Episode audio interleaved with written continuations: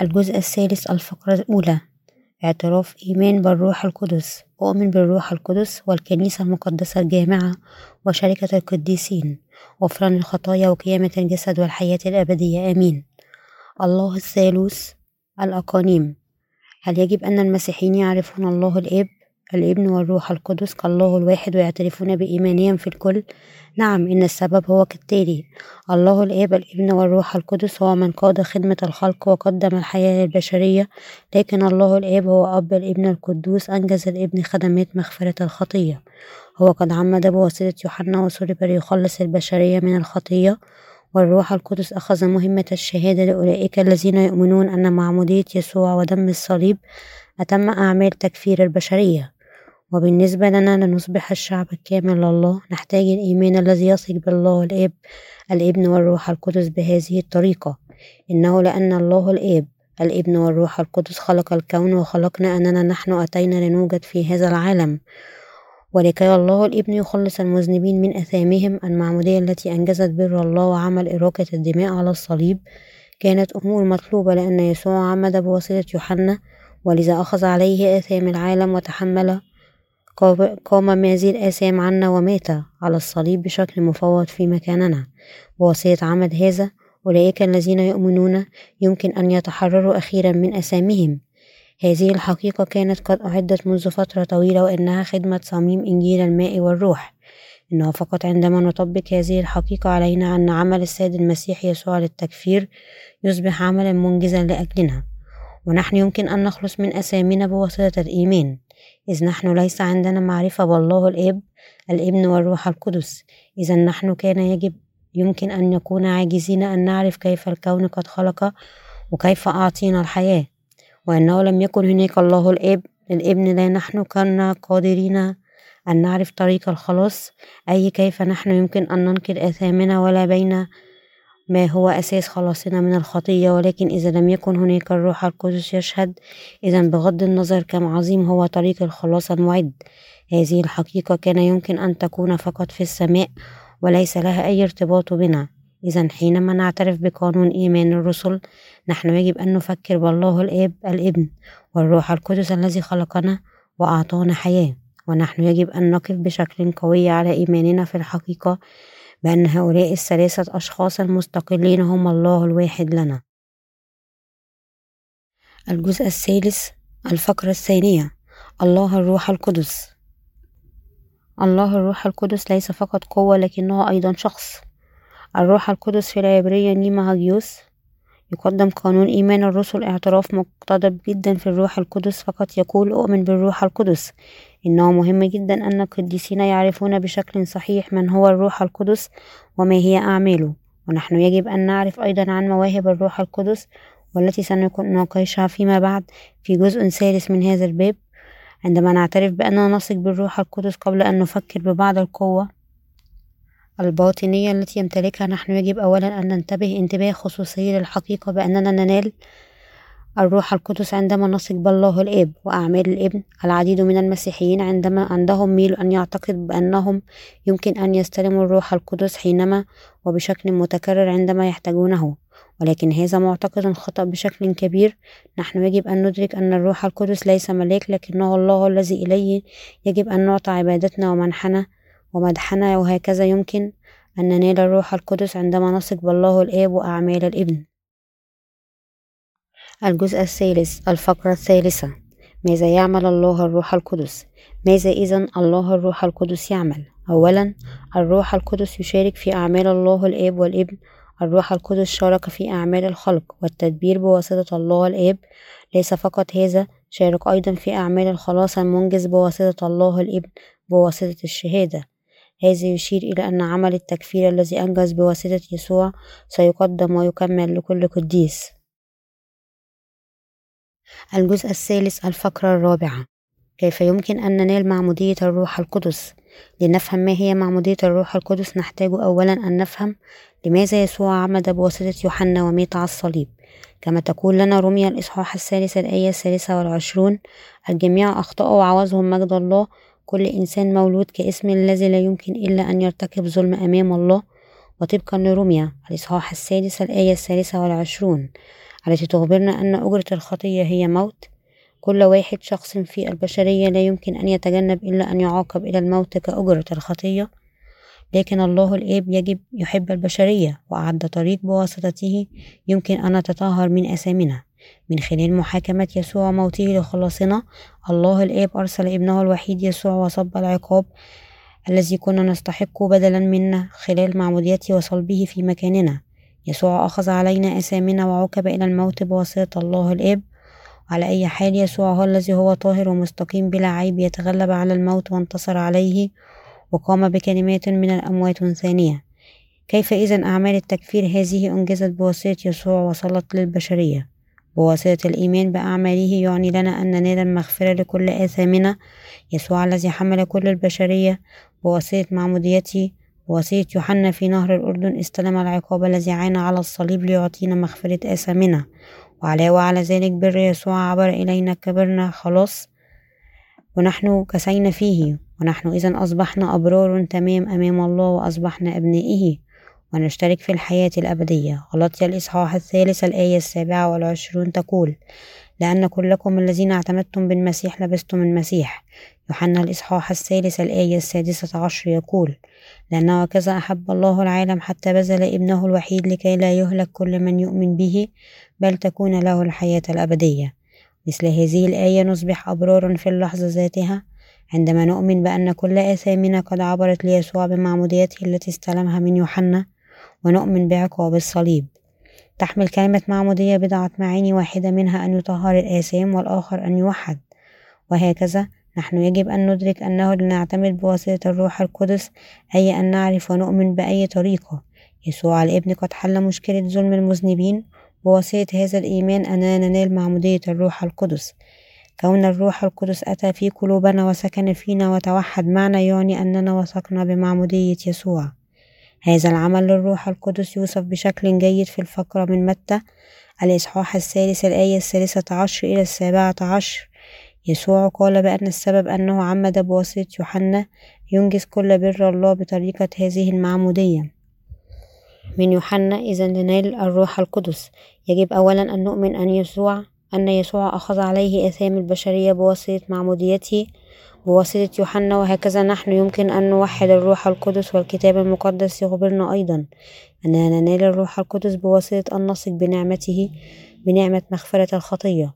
وأن يسوع قد صلب عنا وسفك دمه لأنه قبل كل آثام البشرية المنقولة إليه بمعموديته. هذه مبين في المحادثة التي بين يسوع ونيقوديموس إلى نيقوديموس الذي جاء ليراه قال يسوع بأن فقط أولئك المولودين ثانيا. يمكن أن يروا ملكوت الله. الولادة الثانية تعني أن الروح التي ماتت بسبب الخطية تجدد من جديد وتشترك في الحياة الأبدية لملكوت الله. عندما سمع نيقوديموس عن حقيقة الولادة الثانية كان عاجزا أن يفهم ما تعنيه ولذا سأل يسوع كيف يمكن أن يحدث هذا.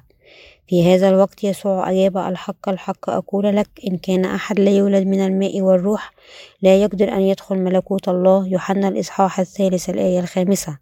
بواسطة الإيمان بعمل يسوع الذي يزيل آثامنا وحتى جذور آثامنا يمكن أن ننال الولادة الثانية.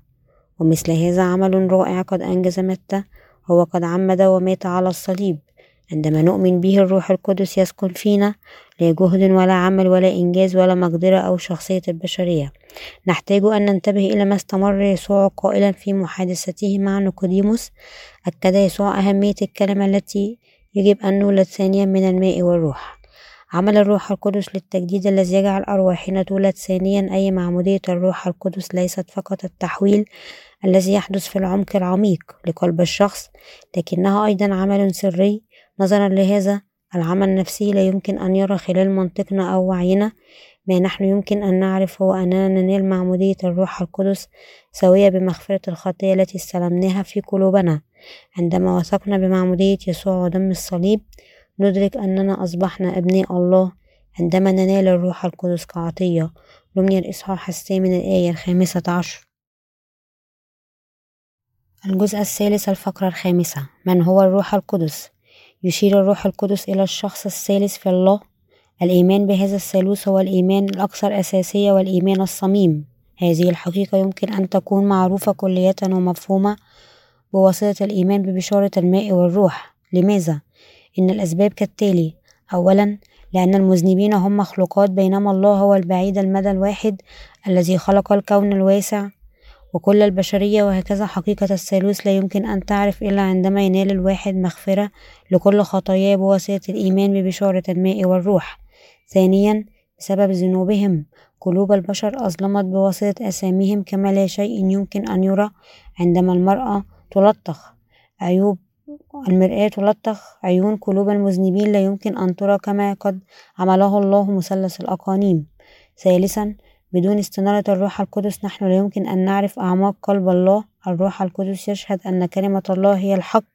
يوحنا الإصحاح السادس عشر الآية الثالثة عشر. وهكذا الروح القدس يمكننا أن نعرف ما هي حقيقة الماء والروح لأنه هو الله نفسه الذي له شخص كامل في ملء المعرفة. والعاطفة والإرادة ويسكن في أولئك الذين يتقون يثقون بالكلمة المكتوبة لله ويعمل معهم. نحن يجب أن نعبده إذا ونؤمن به ونحبه ونطيعه. الجزء الثالث الفقرة السادسة. ما هي الأعمال الرئيسية للروح القدس؟ الروح القدس يعمل عمل ختم قلوب القديسين الذين غفرت أساميهم بواسطة الإيمان بكلمة بشارة الماء والروح. الروح القدس يعمل في قلوبنا طبقا لإيماننا في الكلمة المكتوبة للحقيقة. أولا يشهد لحقيقة أن كلمة الله هي حق. الروح القدس يضمن قلوب أولئك الذين يؤمنون بكلمة معمودية يسوع والصليب. وهكذا عندما الواحد يثق بمعمودية يسوع ودم الصليب الواحد الذي يبرهن على صحة إيمانه هو الله الروح القدس. الروح القدس يعمل بين أولئك الذين يثقون بالكلمة المكتوبة بكل تأكيد. ويبرهن الروح القدس على إيمان أولئك الذين يؤمنون ببشارة الماء والروح ويضمن بكلمات أخرى أولئك الذين يؤمنون أن يسوع جاء إلى الأرض. ورفع أسام مع العالم بمعموديته ودمه ثانيا الروح القدس هو مع الأبرار ويجعلهم يشهدون. في يوحنا الإصحاح السادس عشر الآية الثامنة إلى التاسعة يسوع قال ومتى جاء ذلك يبكت العالم على خطية وعلى بر وعلى دينونة أما على خطية فلأنهم لا يؤمنون به. يعيد الروح القدس تأكيد بشارة الماء والروح في قلوب الأبرار. يوحنا الإصحاح الرابع عشر الآية السادسة والعشرون. يشهد لما عمله الرب وهو يمكننا أن نعرف أن يسوع جاء للأرض وأخذ عليه أسامي العالم بواسطة معموديته ومات على الصليب وهو يتيح لنا أن نثق بهم. ثالثا يجعلنا نثق بالله وأن ندعوه. يجعل الروح القدس الأبرار يصلون. رمية الإصحاح الثامن الآية الخامسة عشر تقول إذا لم تأخذوا روح العبودية أيضا للخوف بل أخذتم روح التبني الذي به نصرخ يا أبا الآب الروح القدس يمكن للقديسين أن يدعوا ويثقوا بالله. أبا الآب رابعا الروح القدس يجعلنا نعمل بالمواهب التي هو أعطانا يمكننا أن نعمل أعمال بر الله بمقدرته كرونسوس الأولى الإصحاح الخامس عشر الآية العاشرة تقول ولكن بنعمة الله أنا ما أنا ونعمته المعطاة لم تكن باطلة بل أنا تعبت أكثر منهم جميعا ولكن لا أنا بل نعمة الله التي معي. خامسا الروح القدس يقودنا حتى ندخل السماء. الروح القدس يمكن الأبرار ليحفظوا إيمانهم حتى يصلون ملكوت الرب ويبقى معهم كمعلمهم. الجزء الثالث الفقرة السابعة عظة عن الروح القدس الأولى. كيف يمكن أن نستلم الروح القدس؟ يوحنا الإصحاح السابع الآية السابعة والثلاثون إلى التاسعة والثلاثون. وفي اليوم الأخير العظيم من العيد وقف يسوع ونادى قائلا أن عطش أحد فليقبل إلي ويشرب من آمن بي. كما قال الكتاب تجري من بطنه أنهار ماء حي. قال هذا عن الروح القدس الذي كان المؤمنين به مزمعين أن يقبلوه لأن الروح القدس لم يكن قد أعطى بعد لأن يسوع لم يكن قد مجد بعد. هل نوال الروح القدس هو خبرة منفصلة للمسيحي؟ أكثر المسيحيون يعتقدون بأن الثقة بيسوع ونوال الروح القدس شيئان مختلفان. لهذا هم يحاولون بشدة أن ينالوا الروح القدس بينما أغلب المؤمنين بيسوع يتوحلون في مثل هذا التشويش كما يكون إحباط الله. الآب الطريق الوحيد لهم ليهربوا من التشويش الكثير هو أن يعرفوا بوضوح بشارة الماء والروح ويؤمنون بها. قال يسوع في يوحنا الإصحاح السابع الآية الثامنة والثلاثون من آمن بي كما قال الكتاب تجري من بطنه أنهار ماء حي يعني أن كل من يؤمن ببشارة الماء والروح يمكن أن ينال الروح القدس. الروح القدس يسكن في قلوب أولئك الذين آمنوا أن يسوع المسيح جاء للأرض بواسطة الماء والروح وخلص الخطاة من خطاياهم. عندما يعرف الواحد ويؤمن ببشارة الماء والروح الروح القدس هنا إذا يتدفق في قلبه مثل نهر. يسوع قال أنه إذا عطش أحد يجب أن يقبل إليه ويشرب. أولئك الذين في قلوبهم يتدفق الروح القدس مثل نهر. هم الذين نالوا بركات عجيبة حقا بواسطة الإيمان ببشارة الماء والروح. وهكذا الروح القدس لا يجيء خبرة منفصلة إلى أولئك الذين يثقون بيسوع كما قال الكتاب. أولئك الذين يطلب بشكل جدي أن يستلموا الروح القدس يؤمنون أنه إذا هم فقط يصلوا بشكل متحمس وبشدة هو إذا ينال ينهال عليهم. ولكن مثل هذا الإيمان هو غير متعلق بالإيمان الحقيقي الذي يمكننا أن نستلم الروح القدس بواسطة يسوع. وبالتفكير أن الواحد يمكن أن يستلم الروح القدس المعطى بواسطة الرب حتى إذا كان يرفض أو يهمل بشارة الماء والروح هو ليس الحق بدون الإيمان ببشارة الماء والروح المعطى بواسطة يسوع. نحن لا يمكن أن نستلم روح الله. نحن لا يمكن أن نشتريه كما نشتري بضائع بالفلوس. الروح القدس يحل علينا كهدية فقط عندما نثق ببشارة الماء والروح. لماذا الشعب عاجز أن ينال سكن الروح القدس في قلوبهم بينما يثقون بيسوع؟ الجواب عن هذا السؤال يوجد في داخل بشارة الماء والروح المعطاة من الرب. السبب أن المسيحية أصبحت مظلمة جدا هو أن العديد قد أساءوا فهم الروح القدس كما وصف في أعمال الثاني حل على الرسل في يوم الخمسين. معظمهم يعتقد بأن الرسل استلموا كمال الروح القدس بواسطة الصلاة الجادة. ومع أن يسوع لا يعطي الروح القدس إلى الأشرار إلا أن هناك ما زال العديد من الناس يثابرون في عنادهم عندما أولئك الذين لا يعرفون إنجيل الماء والروح يعطشون متلهفين للروح القدس. ويصرون على عنادهم الخاص والشياطين تدعى أن تكون يسوع تجيء فيهم وينتهون متعصبين وتتملكهم الأرواح الشريرة وهكذا الناس لا يجب أن يحاولوا أن يستلموا الروح القدس بالقوة في عنادهم. إنه خطر جدا لأحد الذي يرمي يستلم مغفرة الخطية أن يسأل عن الروح القدس. نحن يجب أن ندرك أن هذا قريب من السؤال عن المستحيل. الكتاب المقدس يقول أن سلطان أولئك الذين نالوا مغفرة الخطية عظيم. في يوحنا إصحاح عشرين الآية الثالثة والعشرون يسوع قال من غفرتم خطاياه تغفر لهم ومن أمسكتم خطاياه أمسكت. وهذا السلطان المعطى لأولئك الذين استلموا الروح القدس سلطانهم عظيم ومسؤوليتهم عظيمة أيضا. يسوع أخبر بطرس أعطيك مفاتيح السماء. هذا السلطان ليس لأحد إلا لأولئك الذين نالوا مغفرة الخطية خلال بشارة الماء والروح. إن سلطان أولئك الذين نالوا مغفرة الخطية والروح القدس في قلوبهم بواسطة الإيمان ببشارة الماء والروح هو عجيب حقا. هم عندهم السلطان أن يقود الناس لطريق السماء. وأيضا أن يتركوهم ليقطعوا في جهنم. وهكذا إذا القديسون لا ينشرون إنجيل مغفرة الخطية للخطاة ويتركوهم كما هم. إذا يتركون هؤلاء المذنبين لدمارهم. إن السلطان لمغفرة آثام الناس قد أعطى للقديسين. نقدم شكرنا لله لتوجيهنا في بشارة الماء والروح التي مكنتنا أن ننال الروح القدس. نحن استلمنا الروح القدس بواسطة الإيمان بمعمودية يسوع ودم الصليب كمغفرة آثامنا. إن إنجيل الماء والروح هو الإنجيل الحقيقي الوحيد الذي يمكن الناس نوال الروح القدس. الجزء الثالث الفقرة الثامنة عظة عن روح القدس الثانية. هل قبلتم الروح القدس لما أمنتم؟ أعمال الإصحاح التاسع عشر الآية الأولى إلى السابعة. فحدث في مكان أبولس في كورنثوس أن بولس بعدما اجتاز في النواحي العالية جاء إلى أفسس فإذا وجد تلاميذ قال لهم هل قبلتم الروح القدس لما آمنتم؟ قالوا له ولا سمعنا أنه يوجد الروح القدس. فقال لهم لماذا اعتمدتم؟ فقالوا بمعمودية يوحنا. فقال بولس أن يوحنا عمد بمعمودية التوبة قائلا للشعب أن يؤمنوا بالذي يأتي بعده أي بالمسيح يسوع. فلما سمعوا اعتمدوا باسم الرب يسوع ولما وضع بولس يديه عليهم حل الروح القدس عليهم فاتفقوا يتكلمون. بلغات ويتنابؤون وكان جميع الرجال نحو اثنا عشر. هل قبلتم الروح القدس لما آمنتم؟ حتى بالنسبة للمسيحيين هذا السؤال غريب جدا. سأل الرسول بولس المؤمنين بيسوع سوى قبلوا الروح القدس عندما آمنوا أولا وبعد ذلك شهد لهم كيف هم؟ الذين قد وثقوا بيسوع بدون نوال الروح القدس يمكن أن ينالوا الروح. من الفقرة السابقة بأن شهد مرة ثانية لي قوة معمودية يسوع؟ بولس جدد إيمانهم بينما كان أبولس في كورنثوس بولس بعدما عبر خلال المنطقة العليا من آسيا الصغرى. جاء إلى أفسس واكتشف بعض التلاميذ قال لهم هل قبلتم الروح القدس لما أمنتم؟ تجمع كنيسة أفسس كانوا يجهلون بالفعل حقيقة قبول الروح القدس عندما يثقون بيسوع.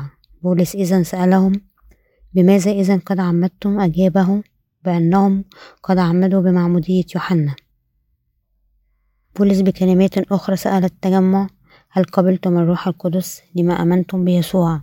هذا هو الخلاف بين بولس وعامة المسيحيين إنه الخلاف ذاته أيضا بين أولئك الذين يعرفون سر معمودية يسوع وأولئك الذين لا يعرفون.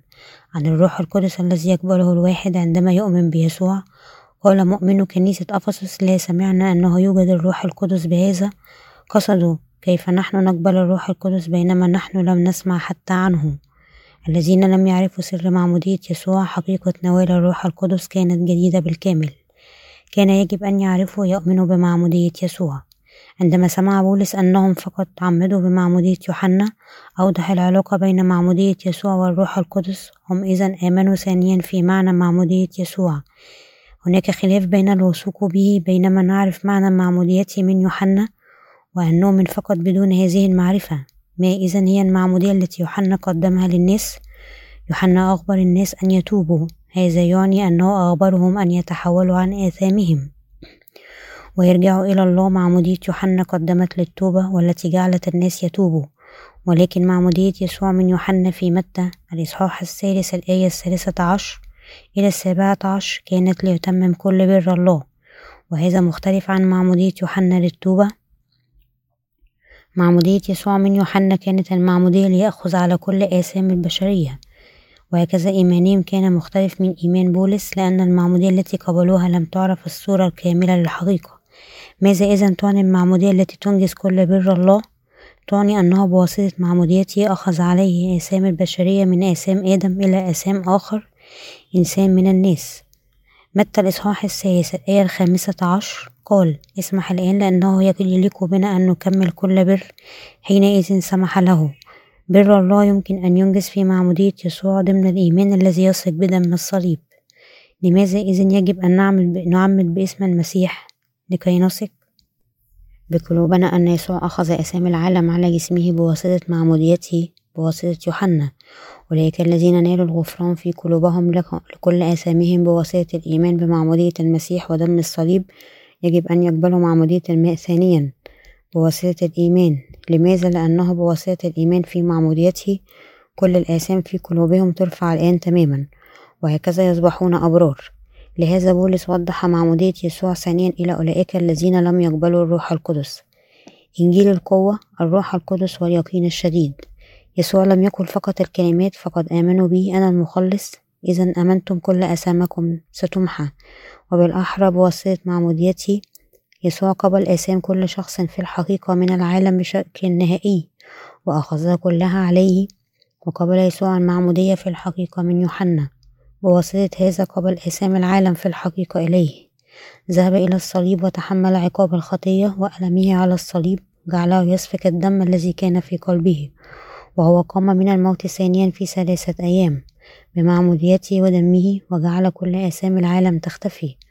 وأعطى الروح القدس لأولئك الذين يؤمنون كهدية يسوع هو المنقذ الذي رفع آثام العالم.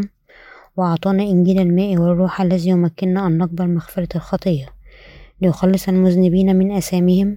ولد يسوع في الحقيقة إلى هذه الأرض خلال جسم امرأة عندما بلغ الثلاثون. هو في الحقيقة أخذ كل آثام البشرية بواسطة معموديته ونظر لهذا هو يمكن أن يصلب بينما يحمل آثام العالم ويسفك كل دمه إلى الأرض بواسطة قيامته من الموت ثانيا يسوع أصبح المنقذ الحقيقي للمؤمنين هل تثق بهذه الحقيقة؟ أليست هذه الحقيقة مختلفة عما كانت تؤمن بها من قبل؟ هناك خلاف واضح لهذا أنت يجب أن تثق بالماء والروح من الآن فصاعدا هذا الخلاف الصغير ما يمكن أن يعطل الناس أن يقبلوا مغفرة الخطية والروح القدس. إنجيل الماء والروح ليس فقط كلمات لكنه حقيقي جاء بالقوة. ماذا يمكن أن نقول أكثر؟ عندما قبل يسوع آثام العالم التي عبرت إليه خلال معموديته قد أدين على الصليب وقام من الموت. نحن لا يمكن إلا أن نثق بهذا. عندما رفع الرب يسوع القدير كل آثام العالم بمعموديته بشكل نهائي قبل أن قابلت إنجيل الماء والروح. عندما آمنت فقط في دم يسوع المدعو الإنجيل كان بشكل مجرد قصة فارغة. على أي حال عندما وثقت بالإنجيل الحقيقي للماء والروح ومن ذلك الحين فصاعدا الإنجيل في قلبي قد أعطاني إدانة عظيمة وقوة. بولس أيضا يقول إن إنجيلنا لم يسر لكم بالكلام بل بالقوة أيضا. وبالروح القدس لم وبيقين شديد كما تعرفون أي رجال كنا بينكم من أجلكم؟ تسالونيكي الأولى الإصحاح الأول الآية الخامسة هل قبلتم الروح القدس لما آمنتم؟ عندما تؤمنون ببشارة الماء والروح أنت ستقبلون الروح القدس. الجزء الثالث الفقرة التاسعة عظة عن الروح القدس الثالثة المؤهل الأساسي للرسل أعمال الإصحاح الأول الآية الرابعة إلى الثامنة. وفيما هو مجتمع معهم أوصاهم أن لا يبرحوا من أورشليم بل ينتظروا موعد الآب الذي سمعته منه مني لأن يوحنا عمد بالماء. وأما أنتم ستعمدون بالروح القدس ليس بعد هذه الأيام بكثير. أما هم المجتمعون فسألوه قائلين يا رب هل في هذا الوقت ترد الملك إلى إسرائيل؟ فقال لهم ليس لكم أن تعرفوا الأزمنة والأوقات التي جعلها الآب في سلطانه لكنكم ستنالون قوة متى حل الروح القدس عليكم. وتكونون لي شهودا في أورشليم واليهودية والسامرة وأقصى الأرض. فخطة الله للخلاص كانت أعمال يسوع مطلوبة بالتأكيد. محتويات هذه الأعمال كانت معمودية يسوع من يوحنا تحمله آثام العالم والموت على الصليب وقيامته. وقد أقيم وعد بين الله وبين أنه يعطي الروح القدس كهدية إلى أولئك الذين يثقون بالحقيقة. الروح القدس الذي يعطيه الله لأولئك الذين غفر لأسامهم هو هدية فقط لأولئك الذين يثقون ببشارة الماء والروح كما أسسه الله. أعمال الإصحاح الأول الآية الرابعة قال وفيما هو مجتمع معهم أوصاهم ألا يبرحوا من أورشليم بل ينتظروا موعد الآب الذي سمعتوه منه أمر يسوع الرسل لأن يقبلوا الروح القدس الموعود لا تتركوا أورشليم لكن انتظروا. أورشليم تشير إلى كنيسة الله روحيا حيث إنجيل الماء والروح. الله أمر قديسي كنيسة أورشليم أن يبقوا في الكنيسة لينالوا الروح القدس. إن الروح القدس هو عطية للمولودين ثانيا. الرسل استمروا أن يسمعوا وعد الرب أنه يرسل الروح القدس إليهم أعمال الإصحاح الأول الآية الخامسة. ولأن يوحنا عمد بالماء وأما أنتم فستعمدون بالروح القدس ليس بعد هذه الأيام بكثير. نحن يجب أن ندرك أن الكتاب المقدس يخبرنا إيمان أولئك الذين قبلوا الروح القدس. ليس نتيجة أعمالهم الخاصة أو مجهوداتهم لكن نتيجة الوثوق ببشارة الماء والروح. أعمال الإصحاح الثاني الآية الثامنة والثلاثون. الإصحاح الثالث الآية التاسعة عشر. بكلمات أخرى سوى نحن يمكن أن نقبل الروح القدس أم لا يعتمد بالتأكيد على الوعد الذي أسسه الله وليس على جهودنا وحدها أو أي إنجازات روحية. كما كتب في الأربع أناجيل الروح القدس يحل حتما على أولئك الذين يثقون ببشارة الماء والروح. إن روح الله هو هبة معطاة لأولئك الذين يثقون بمغفرة الخطية المعطاة بواسطة يسوع. نحن يمكن أن نؤكد بعبارات عديدة من الكتاب المقدس أن الروح القدس يحل على أولئك الذين يؤمنون ببشارة معمودية يسوع ودمه. أولئك الذين قبلوا الروح القدس في الكتاب المقدس هم الذين يؤمنون ببشارة الماء والدم كمغفرة الخطية. لكن من الفقرة الرئيسية فوق نحن يمكن أن نرى بأن قوة هذه الروح ليست للجسد لكن الإرسالية للعالم أنت ستكونون لي شهودا. غرض حلول الروح القدس بكلمات أخرى أن يجعلنا شهودا ليسوع ولكي نصبح شهودا يقصد أن نصبح عماله الذين يبشرون ببشارة الماء والروح حتى نهاية حياتنا. القديسون ينتسبون إلى الروح القدس بالفعل وهم خدامه. الروح القدس يعمل بإنجيل الماء والدم هذه هي قوة الإنجيل الحقيقي. عندما نلقي نظرة عن قرب بخصوص يوم الخمسين في الأعمال نحن يمكن أن نجد أن معمودية الروح القدس على التلاميذ كانت لنشر إنجيل الماء والروح. المعطى بواسطة يسوع من أعمال الروح القدس إن غرض حلوله يجب أن يوجد في نشر بشارة الماء والروح. عندما نجيء اليوم الخمسين نربطه عموما بالفوضى ونترك لحظة حلول الروح القدس في الأيام نربطه بنوع الجموع حيث يقع الناس على الأرض عندما استلموا الروح القدس ويمتلئون به ويقعون على ظهورهم. ولهم زمالة مع الرب لمدة أيام بشكل لا يمكن التحكم فيه يهزون ويلوحون بأيديهم كما لو أنهم صدموا بواسطة كهرباء ولكن هذا عمل الروح القدس. الروح القدس لا يعمل مثل هذا ويعمل مع وفي كلمة الله الخاصة ببشارة الماء والروح. هل تثق ببشارة الماء والروح التي تمكنك أن تقبل الروح القدس؟ أو هل أنت ما زلت تطلب طرق صناعية لقبول الروح القدس؟ هل الروح القدس يحل عندما يتوب الناس عن آثامهم بصلواتهم للتوبة أو متى يتركون أصنامهم؟ هل نقبل الروح القدس بواسطة الصلاة؟ ما يمكننا حقا أن نقبل الروح القدس هو الإنجيل الذي حدث بواسطة معمودية ودم يسوع. ليس هناك طريق آخر إلا أن نعرف إنجيل معمودية ودم يسوع. الإنجيل الذي يسمح لنا أن نقبل الروح القدس المعطى بواسطة الله ونثق ونقبل هذا الإنجيل في قلوبنا. حلول الروح القدس في يوم الخمسين كان إنجاز كلمة النبوة المعطاة خلال يوئيل النبي. يوئيل الإصحاح الثاني الآية التاسعة والعشرون والله يعطي الروح القدس لأولئك الذين الآن في هذا العصر ويثقون ببشارة الماء والروح. الروح القدس يحل على أولئك الذين يثقون بالإنجيل الذي غفر ورفع آثام العالم. خلال دمه على الصليب وموته وقيامته. بأي إنجيل آمن تلاميذ يسوع. التلاميذ كانوا هم من آمنوا بمعمودية ودم يسوع ليخلص المذنبين. لماذا؟ إن السبب موصوف جيدا في الفقرة من أعمال الأول الإصحاح الواحد والعشرين الآية السادسة والعشرون.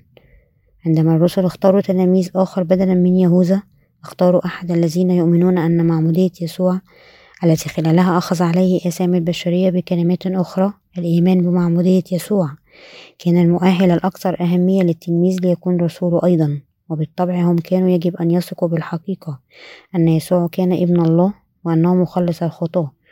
هنا نحن يمكن أن نعرف إيمان الرسل باختصار. تلاميذ يسوع وثقوا بأعماله العامة الكاملة معموديته وصلبه وموته على الصليب وقيامته مثل هذا أن يصبح رسول. الواحد كان يجب أن يصل بمعمودية يسوع ليأخذ عليه آثام العالم.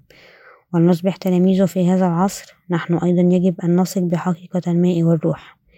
إذا الشعب يهمل أي عنصر من عناصر يسوع العامة كونه الله معموديته التي من خلالها أخذ عليه ظلم المذنبين متى الإصحاح الثالث الآية الخامسة عشر. إراقة دمائه على الصليب وموته وقيامته إذا هم لا يمكن أن يصبحوا تلاميذه. هل تثق بيسوع بينما تهمل معموديته أنت لا يمكن أن تنال مغفرة الخطية لكن ستحطم كاسم بدلا من ذلك.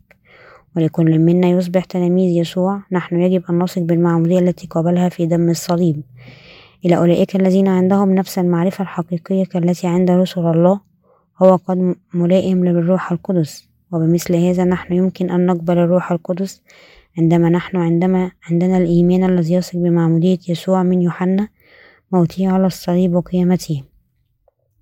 قبل حلول الروح القدس في يوم الخمسين سبق أن كانوا ضعفاء وجبناء لكن عندما الله صب الروح القدس عليهم كما قد وعد للنبي يوئيل هم جميعا أصبحوا أقوياء وجسورين أن يبشروا ببشارة الماء والروح بشكل عام. الجزء الثالث الفقرة العاشرة عظة عن الروح القدس الرابعة.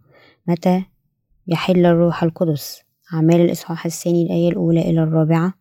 ولما حضر يوم الخمسين كان الجميع معا بنفس واحدة وصار بغتة من السماء صوت كما من هبوب ريح عاصفة وملأ كل البيت حيث كانوا جالسين وظهرت لهم ألسنة منقسمة كأنها من نار واستقرت على كل واحد منهم وامتلأ الجميع من الروح القدس وابتدأوا يتكلمون بألسنة أخرى كما أعطاهم الروح أن ينطقوا. متى يحل الروح القدس على هذه الأرض؟ الآن أنا أود أن أوضح كيف يحل الروح القدس على الناس. الفقرة الرئيسية لأعمال اتنين تخبرنا أن الروح القدس حل على التلاميذ في يوم الخمسين. هل يعني هذا أنهم الذين قد قبلوا الروح القدس مسبقا؟ استلموا كما كمال أكثر من الروح. نحن يجب أن نجد حلول حول هذا أولا. بعض الناس أدعوا أنهم بعد الإيمان بيسوع. يجب أن نقبل مرة ثانية الروح القدس مثل الظاهرة مبينة في أعمال الثاني نحن يجب أن نتأمل في هذا الادعاء ونمتحن كما غير معقول مثل هذا الادعاء. وفي واقع الأمر أولئك الذين يقدمون مثل هذا الادعاء لا يعرفون الحقيقة المعلنة. في الكتاب المقدس نحن نقبل الروح القدس كهدية في نفس وقت مغفرة الخطية التي ننالها متى نثق بيسوع أعمال الثاني الآية الثامنة والثلاثون. كيف يمكن أن نقبل الروح القدس منفصلا؟ فقط بعد فترة معتبرة من الوقت. منذ أن آمن أولا بيسوع. مثل هذا الإيمان ليس الإيمان الصحيح حتى الآن. هناك العديد من الناس الذين على الرغم من إيمانهم بيسوع كمخلصهم. ولحد الآن لم ينالوا مغفرة الخطية التي يمكن أن تطهر قلوبهم كلية وتجعلها بيضاء مثل الثلج. هؤلاء الناس هم خطاة ولذا الروح القدس لا يمكن أن يسكن فيهم. أنت يجب أن تدرك أن أولئك الذين يؤمنون بيسوع بهذه الطريقة يؤمنون به دون جدوى. أنت يجب إذا أن تدرك أيضا أن الروح القدس يجيء فقط لأولئك الذين يؤمنون بيسوع ضمن الإنجيل الحقيقي والمولودين ثانيا. الروح القدس أرسل إلى هذه الأرض بعد قيامة يسوع. عندما يسوع كان على الأرض في وقت العهد الجديد الروح القدس لم يحل على التلاميذ حتى الآن. يسوع قال إذا عطش أحد فيأتي إلي ويشرب لأن من يؤمن بي كما قال الكتاب تخرج من قلبه أنهار الماء الحي. والرسول يوحنا يفسر هذا بوضوح قائلا قال هذا عن الروح القدس الذي كان المؤمنين به مزمعين أن يقبلوه لأن الروح القدس لم يكن قد أعطى بعد لأن يسوع لم يكن قد مجد بعد. يوحنا الإصحاح السابع عليه السابعة والثلاثون إلى التاسعة والثلاثون. وهكذا كان فقط بعد صعوده. يسوع أرسل الروح القدس كما هو وعد يوحنا الإصحاح السادس عشر الآية السابعة أعمال الإصحاح الأول الآية الرابعة إلى الخامسة. تقف وراء هذا التفسير. وفيما هو مجتمع معهم أوصاهم أن لا يبرحوا من أورشليم بل ينتظروا موعد الآب الذي سمعتوه مني لأن يوحنا عمد بالماء وأما أنتم ستعمدون بالروح القدس. ليس بعد هذه الأيام بكثير. هذا كان حقيقي أن الروح القدس لم يأتي حتى الآن للأرض وفي قلوب التلاميذ حتى يوم الخمسين في فترة الكنيسة المبكرة. لمن إذا قد أعطى يسوع الروح القدس قد أعطى الروح القدس لأولئك الذين يؤمنون بمعموديته ودم الصليب لأن هذه الحقيقة هي حقيقة مغفرة الخطية. يسوع أعطى الروح القدس إلى القديسين والرسل الذين وثقوا ببشارة الماء والروح أن الروح القدس هو الروح الذي القدس لله الكلمة قدوس تعني منزه عن الخطية.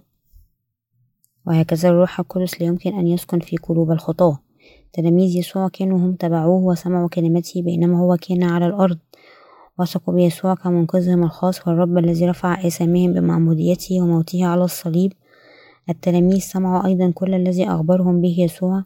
عندما ظهر أمامهم بعد قيامته أنتم ستعمدون بالروح آمنوا أن كل آثامهم نقلت إلى يسوع عندما هو أتى إلى هذه الأرض كمنقذهم. وعمد لأن يسوع كان منقذهم. وعمد وحمل على كتفه آثام العالم وصلب ومات على الصليب. نحن نقبل الروح القدس كنتيجة للإيمان ببشارة الماء والروح. البشر يمكن أن يقبلوا الروح القدس كهدية بواسطة الإيمان ببشارة الماء والروح.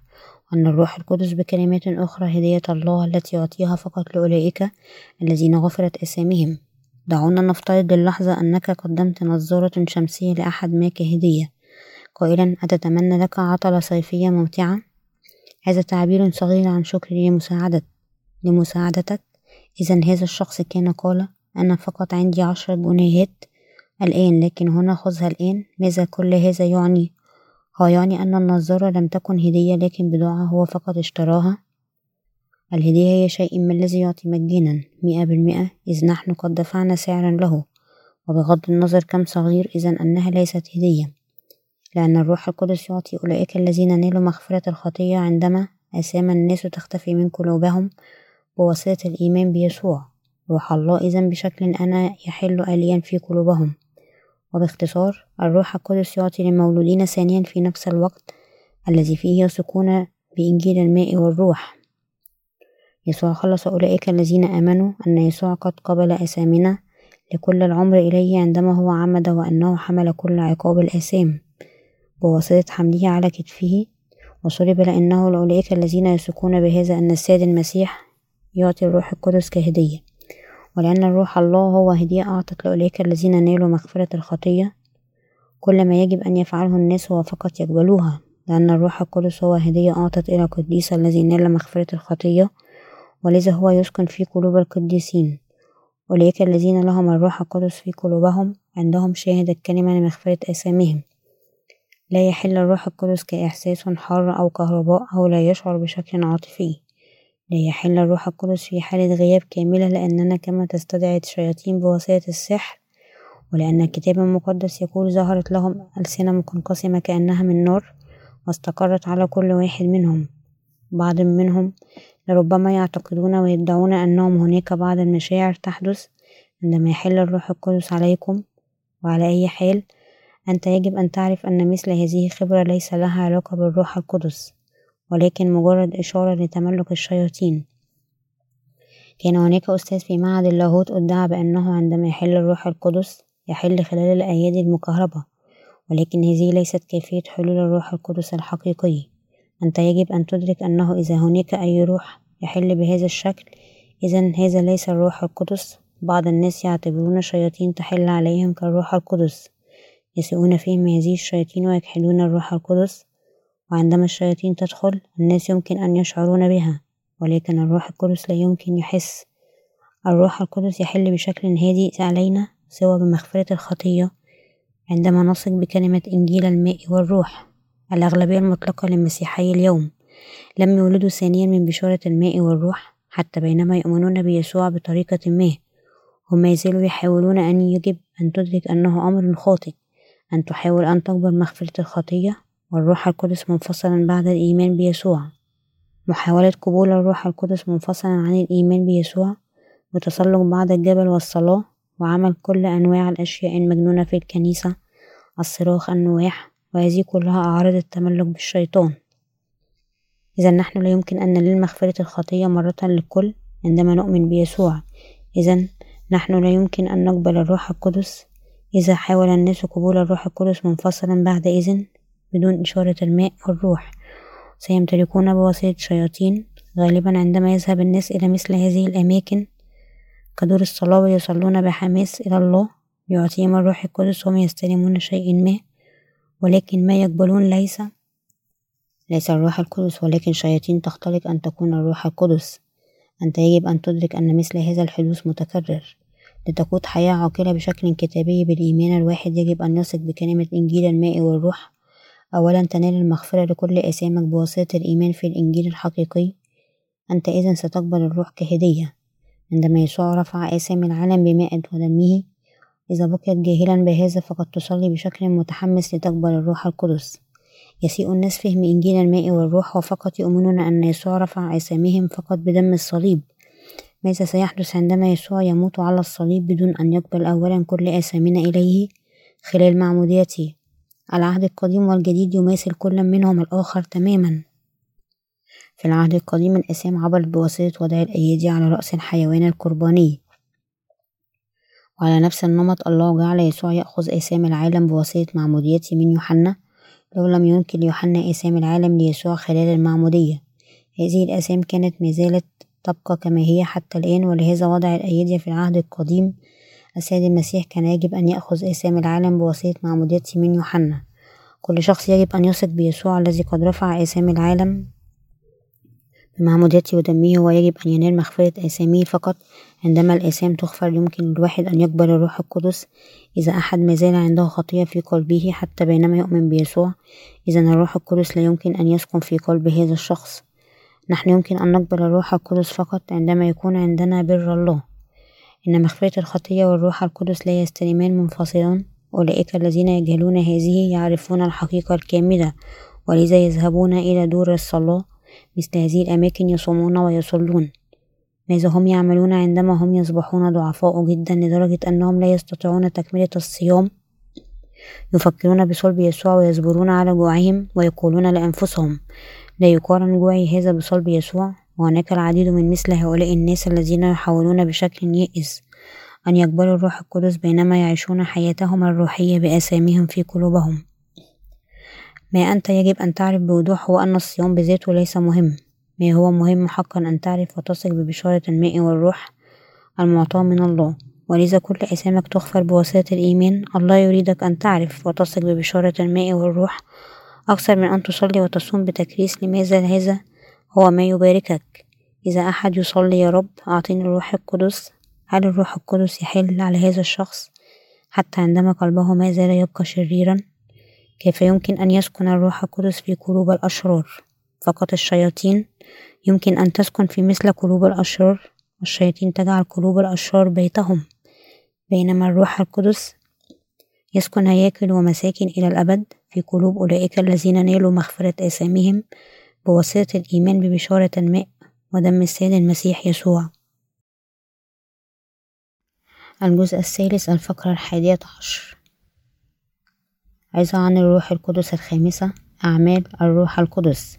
يوحنا الإصحاح السادس عشر الآية الخامسة إلى الحادية عشر.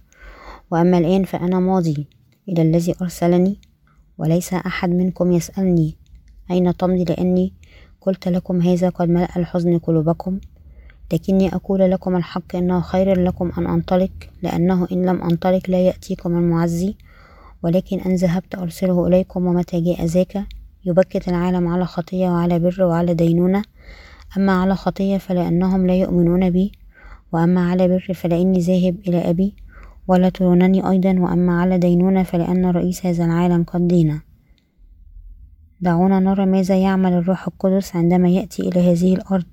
أولا الروح القدس يدين العالم على خطية. الفقرة السابقة تخبرنا أن الروح القدس يدين العالم على خطية وبشكل مختلف الروح القدس يدين الناس على خطيتهم التي تقودهم إلى جهنم.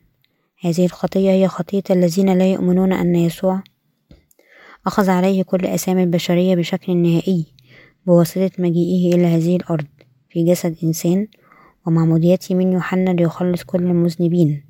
الله خلصك وخلصني من أثامنا وعقابنا وجعلنا أبرار وذلك بدينونة يسوع المسيح لأسامي البشرية خلال معموديته ودم الصليب.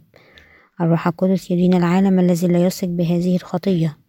بهذه الحقيقة إنه الروح القدس الذي يشهد على حقيقة من لا يثق بخلاص الماء والدم المعطى بواسطة يسوع على أنها خطية تقود إلى جهنم وأنه أيضا الروح القدس الذي يختم المولودين ثانيا بالختم أنتم أبنائي. هكذا نحن ندعو يا الله يا أبا الآب. ثانيا الروح القدس يبين بر الله. قال يسوع في الفقرة بأعلى وعلى بر لأني ذاهب إلى أبي وأنت لا ترونني فيما بعد. يسوع نفسه وبذرته هو بر الله. بر الله قد أكمل بمعمودية يسوع ودمه. السيد المسيح يسوع أخذ عليه أسامي البشرية بمجيئه إلى هذه الأرض ومعموديته وحمل أسامي العالم إلى الصليب ودفع عنها تماما بواسطة سفك دمه إلى الموت. الروح القدس يشهد بأن يسوع خلصنا خلال معموديته ودمه. الروح القدس أخبرنا عدم الإيمان بيسوع هي الخطية التي تقود الناس إلى جهنم. ومعنى أنك استلمت مغفرة الخطية أي أن الله خلصك بالماء والدم هذا هو بر الله. ثالثا يتكلم الروح القدس عن دينونة. استمر يسوع أن يقول في فوق التي أعلى أعلى وعلى دينونة لأن رئيس هذا العالم قد دين. الروح القدس يشهد أن المسيح يسوع قد دان الشيطان ببره التام. بمعموديته ودم الصليب الشيطان عرف أن يسوع كان ابن الله. لهذا دبر على أن يصلب يسوع. كان عمل الشيطان الذي اعتقد بأن قتل يسوع يعني نصره. شيطان إذا حرض الناس ليصلبوا يسوع. بعدما صلب يسوع سفك كل الدم من قلبه حينما ينبض قلب يسوع وكان يصب بدمه خارج عروقه مباشرة قبل موته. وصرخ من العطش وضع خل في فمه وصاح عليه قد أكمل. وبعد ذلك مات في ثلاثة أيام. هو قام من الموت ثانيا. إن أعمال الروح القدس تظهر خلال الأبرار. ببشارة الماء والروح لسوء الحظ. ليس هناك العديد من الناس الذين نالوا مغفرة الخطية بواسطة أعمال كلمة شهادة الروح القدس في هذه النقطة. لماذا؟ لأن الناس خدعوا بواسطة أعمال الشيطان وعجزوا أن يولدوا ثانيا وقبلوا أرواح الشياطين وأمنوا بهم كروح يسوع. كون يسوع خلصنا بواسطة مجيئه للأرض معموديته وموته على الصليب وقيامته من الموت ثانيا يعطي أنه جعلنا أبرارا ويأخذنا إلى السماء. هذا ما يشهد له الروح القدس. وكثيرا من الناس خلال العالم ما زالوا مذنبين بالشرور في قلوبهم حتى بينما يؤمنون بيسوع لعشرة أو عشري أو حتى خمسين سنة. نحن نستطيع أن نرى أنه بالنسبة للبعض الذين يؤمنون لفترة أطول كلما زادت الفترة كلما زاد ارتباطهم بالخطايا بعدما قبلوا قوة الشياطين يعتقدون بشكل خاطئ أن التكلم بالألسنة والذين لا شيء أكثر من الهراء الغامض والخبرات التشنجية. معناها أنهم قبلوا الروح القدس ولكن هذه ليست هدايا الروح لكن من الشياطين بكلمات أخرى مسيحيون ممسوحون بواسطة شياطين من ضعفهم أن يعرفوا أعمال الروح القدس من أعمال الشياطين. من خصائصهم من تمتلكون الشياطين هي التشنج بقسوة التفاهم بكلمات غامضة. العيون ملفوفة لأعلى وهز الأجسام وبشكل وقح ارتكاب أعمال مجهولة. أعمال الروح القدس على النقيض يشهد خلال الكلمة ما هي الخطية. ما هو البر ما هو خلاصنا بواسطة الله. ما له دينونة الإنجيل التي يجب أن نؤمن به لنخلص. أين دليل خلاصك من الخطية؟ أنت تخلص بواسطة الإيمان بكلمة الله المكتوبة للحقيقة. إنه لأن كلمة الله هذه هي في قلبك أنك تخلص من آثامك. ولكن العديد من المسيحيين لا يمكن أن يقبلوا الإنجيل الحقيقي والجميل لأن هناك الكثير من التعاليم الباطلة التي تكومت في عقولهم. كما يمكن هناك غرفة في المنزل لتسكن مريم التي كانت حبلى بيسوع مثل هؤلاء الناس يجب أن يفرغوا قلوبهم لكي يقبلوا يسوع ويتمسكوا ويؤمنون بكلمة المكتوبة لله نحن يجب أن نتمسك ونؤمن بكلمة إنجيل الماء والروح في الوعد أن السيد المسيح يسوع جاء وخلصنا. هكذا نحن يمكن أن نخلص للأبد من أثامنا ونكون مضمونين بواسطة الله الروح القدس إنه في قلوب أولئك الذين أصبح أبرار بواسطة الإيمان بيسوع. أن الله الروح القدس يمكن أن يسكن ونحن استلمنا مغفرة الخطية لكن نحن لا يمكن أن نخطئ لحد الآن ثانيا. بالطبع نحن لا نخطئ بإرادتنا لكن من ضعفنا. لا أحد يمكن أن يقاوم إغراء السرقة إذا هو قد بقى ثلاثة أيام بدون أي طعام. وعلى نفس النمط نحن لا يمكن أن نتجنب إلا أن نخطئ دائما. نحن ما زلنا نقول بأننا استلمنا مغفرة أثامنا لأننا عندنا كلمة الله في قلوبنا. لهذا بطرس الأولى الإصحاح الثالث الآية الحادية والعشرون قال هناك أيضا مثال الذي خلصنا الآن المعمودية. وبطرس الأولى الإصحاح الأول الآية الثالثة والعشرون تقول مولودين ثانيا لا من زرع يفنى بل مما لا يفنى بكلمة الله الحية الباقية إلى الأبد. أمام الله الروح القدس يدين الناس على خطية على بر وعلى دينونة. نحن نخلص من أثامنا بواسطة الإيمان بإنجيل الحقيقة المعطى لنا بواسطة السيد المسيح. نؤمن أن معمودية يسوع وصلبه هي حب الله الذي خلصنا نحن الخطاة والعديد من الناس يجب أن يقبلوا حياة أبدية بواسطة الإيمان بالخلاص الذي يسوع الذي هو الديان قد أعطاهم. الجزء الثالث الفقرة الثانية عشر. عظة عن الروح القدس السادسة. وأنتم ستقبلون عطية الروح القدس أعمال الإصحاح الثاني الآية الثامنة والثلاثون. فقال لهم بطرس توبوا وليعتمد كل واحد منكم على اسم يسوع المسيح لغفران الخطايا فتقبلوا عطية الروح القدس. هل الناس يقبلون الروح القدس بالتوبة؟ ما هي التوبة الصحيحة كتابيا؟ إنه أن يستلم مغفرة الآثام بواسطة الإيمان بكلمة معمودية ودم يسوع. لا أحد يمكن أن يستلم مغفرة الآثام ويصبح بارا أمام الله خلال الصلاة المكرسة للتوبة على وعلى ذلك. إنه حتى بعيدا في هذه الحالة أن يقبلوا الروح القدس بواسطة عمل هذا. استلام مغفرة الخطية والروح القدس محتمل فقط لأولئك الذين يعرفون ويثقون بحقيقة معمودية ودم يسوع.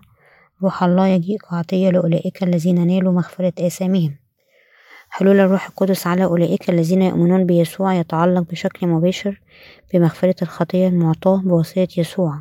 أعمال الإصحاح الثاني الآية الثامنة والثلاثون تقول توبوا وليعتمد كل واحد منكم على اسم يسوع المسيح لغفران الخطايا فتقبلوا عطية الروح القدس.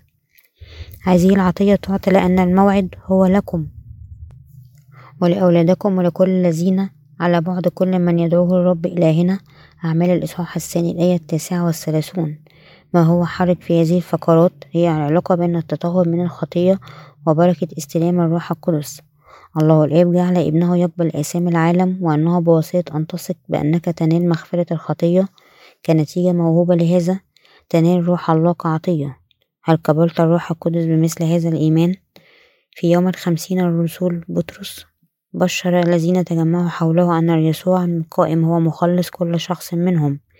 انتبه إلى حقيقة أنهم كانوا يهود الذين كانوا مدركين بشكل جيد للنظام القرباني للعهد القديم ومعظمهم لربما رأى صلب يسوع منذ حوالي شهرين ماضيا. إذا هم يمكن بشكل سهل أن يؤمنوا في إنجيل الماء والروح عندما يستنيروا بواسطة العظة المختصرة لبطرس. وبعد سماع تعليمه تابوا واعترفوا بيسوع كمخلصهم جميعا ووثقوا بمعمودية يسوع وموته على الصليب وطهروا من كل خطيتهم وقبلوا الروح القدس. ثم عمد بطرس أولئك الذين آمنوا خطيتهم وطهروا وقبلوا الروح القدس. وعمد بطرس أولئك الذين آمنوا على وعلى ذلك من هنا وهكذا. بقدر ما يعني الروح القدس الأمر انتظروا. بالنسبة للروح القدس لا يتكرر. بعد يوم الخمسين قبول الروح القدس هو نتيجة للإيمان بيسوع. ولم يعد يستلزم أي انتظار عندما آمن الناس بمعمودية يسوع ودم الصليب كمغفرة الخطية هم قبلوا الروح القدس في اللحظة ذاتها التي آمنوا بها.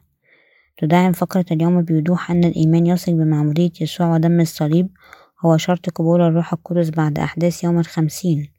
وبتأكيد هذه الحقيقة البسيطة مرارا وتكرارا أن مغفرة الخطية أنجزت بواسطة معمودية يسوع وبطرس استنتج أن الروح القدس قد أعطى عطية لكل من آمن بكلمة إنجيل الماء والروح قائلا لأن الموعد هو لكم ولأولادكم ولكل الذين على بعد كل من يدعو الرب إلهنا. أعمال الإصحاح الثاني الآية التاسعة والثلاثون. نحن يجب أن نخطئ المعنى الرئيسي أنه حيث الروح القدس قد ذكر أولا في أعمال واحد فإن معمودية يسوع هي المعمودية التي تغفر لكل آثام العالم. الشرط الوحيد لهذا الموعد في الكتاب المقدس أن نثق بمعمودية يسوع المسيح دم الصليب موته وقيامته إنه أولئك الذين يثقون بهذا قد مكنهم أن يقبلوا الروح القدس. العلاقة بين الإيمان بمعمودية يسوع وعطية الروح القدس هي هكذا أن الروح القدس يعطى فقط لأولئك الذين غسلت أساميهم بواسطة الإيمان بمعمودية ودم يسوع. نحن يجب أن نؤمن بهذه الحقيقة. الحق الأكيد أن الروح القدس يمكن أن يحل في العالم. يوجد في حقيقة أن معمودية يسوع طهرت آثام البشرية وحمل العقاب بصلبه لأجل هذه الآثام نحن يجب أن نعرف ونثق بالحق المخفي في مغفرة الخطية التي تمكننا أن نقبل روح الله كعطية الخلاص. أعمال الإصحاح الثاني الآية الثامنة والثلاثون إلى الحادية والأربعون. هناك العديد من المناقشات بين الرعاة وعلماء الدين حول حلول الروح القدس. كل أنواع الادعاءات المختلفة تعتمد على كيف المسيحيين يمكن أن يقبلوا الروح القدس. لكن ما نحن يجب أن نتذكر هو أن في الكتاب المقدس مكتوب عندما يؤمن الناس بإنجيل الماء والروح والدم يستلمون مغفرة أساميهم ويستلمون الروح القدس كعطية في نفس الوقت. وباختصار الروح القدس يحل بشكل معصوم من الخطأ على القديسين الذين غفرت آثامهم ولكي يقبل الناس الروح القدس المعطي بواسطة الله يجب أن يتوبوا بالطريقة الصحيحة بشكل كتابي. التوبة الحقيقية للناس هي أن يتحولوا من رفض محبة الله اللا شرطية إنه بكلمات أخرى أن ترمي كل النثريات التي قد وقفت ضد الإنجيل الحقيقي ونثق بالإنجيل الماء والروح في القلب عندما يمكن أن نستلم الروح القدس. كعطية التوبة التي بها نحن يمكن أن نستلم الروح القدس بالنسبة لنا هي أن نتحول من الإنكار إلى الإيمان بالإنجيل التي يمكننا أن نقبل الروح القدس. إن كل شخص استمر في طريقه الخاص قد وقف ضد الله. هم جميعا عبدوا المخلوقات كآلهتهم. عندما خلصهم السيد المسيح على الرغم من هذا من أساميهم بالماء والدم بدلا من أن يؤمنوا وقفوا ضد الإنجيل الذي يمكنهم أن يقبلوا الروح القدس. وهكذا في حالة أكثر المسيحيين التوبة الحقيقية أمام الله يقصد بها أن يرجع الإنجيل الحقيقي الذي يمكنهم من الولادة الثانية من الماء والروح. متحولين عن إيمانهم الذي يؤمن فقط في دم الصليب هذه هي الطوبة الحقيقية التي يتكلم عنها الكتاب المقدس. الكتاب المقدس يخبرنا فتوبوا وارجعوا لتمحى خطاياكم لكي تأتي أوقات الفرج من وجه الرب. أعمال الإصحاح الثالث الآية التاسعة عشر. وعلى نفس النمط الطريق لعقول الناس للتغيير هو أن يؤمنوا أن يسوع أعطاهم مغفرة آثامهم خلال المعمودية التي بها قبل ظلم المذنبين والدم الذي سفكه على الصليب. الروح القدس هو الأقنوم الثالث من الله مثلث الأقانيم. الإبن والإب والروح القدس هو كذلك الله. لأن نحن من نؤمن بيسوع مع أنهم كل إقنوم مختلف. على الرغم من هذا نفس الله الواحد لنا نحن من نؤمن بيسوع. ولأن الله مثلث الأقانيم هو نفس الله الواحد لنا. لذا كل الثالوث خطط ليخلصنا من آثام العالم. وكل منهم أعمال الإصحاح الثاني الآية الثامنة والثلاثون. أخبرنا أن أولئك الذين نالوا مغفرة الخطية سيقبلوا عطية الروح القدس. بعدما خطط ليمحو آثام العالم الله الآب أرسل ابنه للأرض بواسطة معموديته ليخلص المذنبين. يسوع هو ابن الله وأعطانا الروح القدس أعطانا الإنجيل الذي جعل آثام العالم تختفي. والآن إلى أولئك الذين يؤمنون جعل الروح القدس يسكن في قلوبهم كالله أولئك الذين استلموا عطية الروح القدس هم الذين خلصوا من آثامهم مثل هؤلاء الناس هم أبناء الله هم الذين فيهم الروح القدس. لماذا الكتاب المقدس يتعامل مع معمودية يسوع هكذا؟ بشكل مهم لأن معمودية يسوع كانت ضروري بالتأكيد ليمحو آثامنا وكان لأن يسوع قبل كل آثامنا إليه خلال معموديته قبل أن يخضع لعقاب الصلب لكي يمكنه أن يموت على الصليب عنا. باختصار معمودية يسوع مهمة لأنه خلالها هو أخذ عليه آثام العالم لأن معمودية يسوع هي معمودية تطهير الخطية. لذا الإيمان بها مطلوب جدا لنقبل الروح القدس وهي تكون الإنجيل الذي يمكننا أن نقبله ولهذا معمودية يسوع مهمة جدا. الروح القدس يجيء إلينا لكي نفهم السبب أن يسوع عمد ونؤمن به لتتحول قلوبنا للبر. نحن يجب أن نستمع إلى كلمة معمودية يسوع والدم الذي سفكه على الصليب عندما يمكن أن نستلم الروح القدس المعطى بواسطة الرب. نحن يجب أن ندرك لماذا يسوع أتى للأرض وكان لزاما عليه أن يعمد فقط عندما نعرف هذا. وبعد ذلك نؤمن بدم الصليب ويمكن أن تكون قلوبنا طاهرة. ولأن يسوع جاء إلى هذه الأرض وطهر آثام العالم بواسطة معموديته كنتيجة لهذه هو يمكن أن يدفع كل أجرة آثامنا على الصليب بدمه. لهذا في قلوبنا يجب أن نثق بمعمودية يسوع ودم الصليب. قلوب أولئك الذين قبلوا الروح القدس لربما لا تصار جدا جدا لكن لأنه عندهم الروح القدس في قلوبهم هم ينعشون آليا. وهكذا قلوب أولئك الذين استلموا مغفرة الخطية هي بهيجة دائما. إن قلوب أولئك الذين يتوبون بشكل صحيح تنتعش لأنهم يستلموا عطية الروح القدس في نفس الوقت عندما يستلموا مغفرة آثامهم بدون خطأ. أولئك المولودين ثانيا يستلمون معموديتهم بدون تردد كعلامة الإيمان أن يسوع خلصهم من آثامهم خلال كلمة الماء والدم. الكتاب المقدس يخبرنا أن الناس قد أخبروا عن يسوع ودخلوا في عهد النوع التوبة الذي مكنهم أن يصبحوا أبرار. هل دخلت خلال هذه التوبة التي تمكنك أن تستلم مغفرة آثامك والروح القدس؟ الجزء الثالث الفقرة الثالثة عشر عظة عن الروح القدس السابعة. الروح القدس حل على الوثنيين أعمال الإصحاح العاشر الآية الرابعة والأربعون الثامنة والأربعون.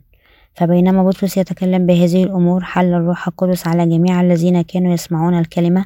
فاندهش المؤمنون الذين من أهل الختان كل من جاء مع بطرس لأن موهبة الروح القدس انسكبت على الأمم.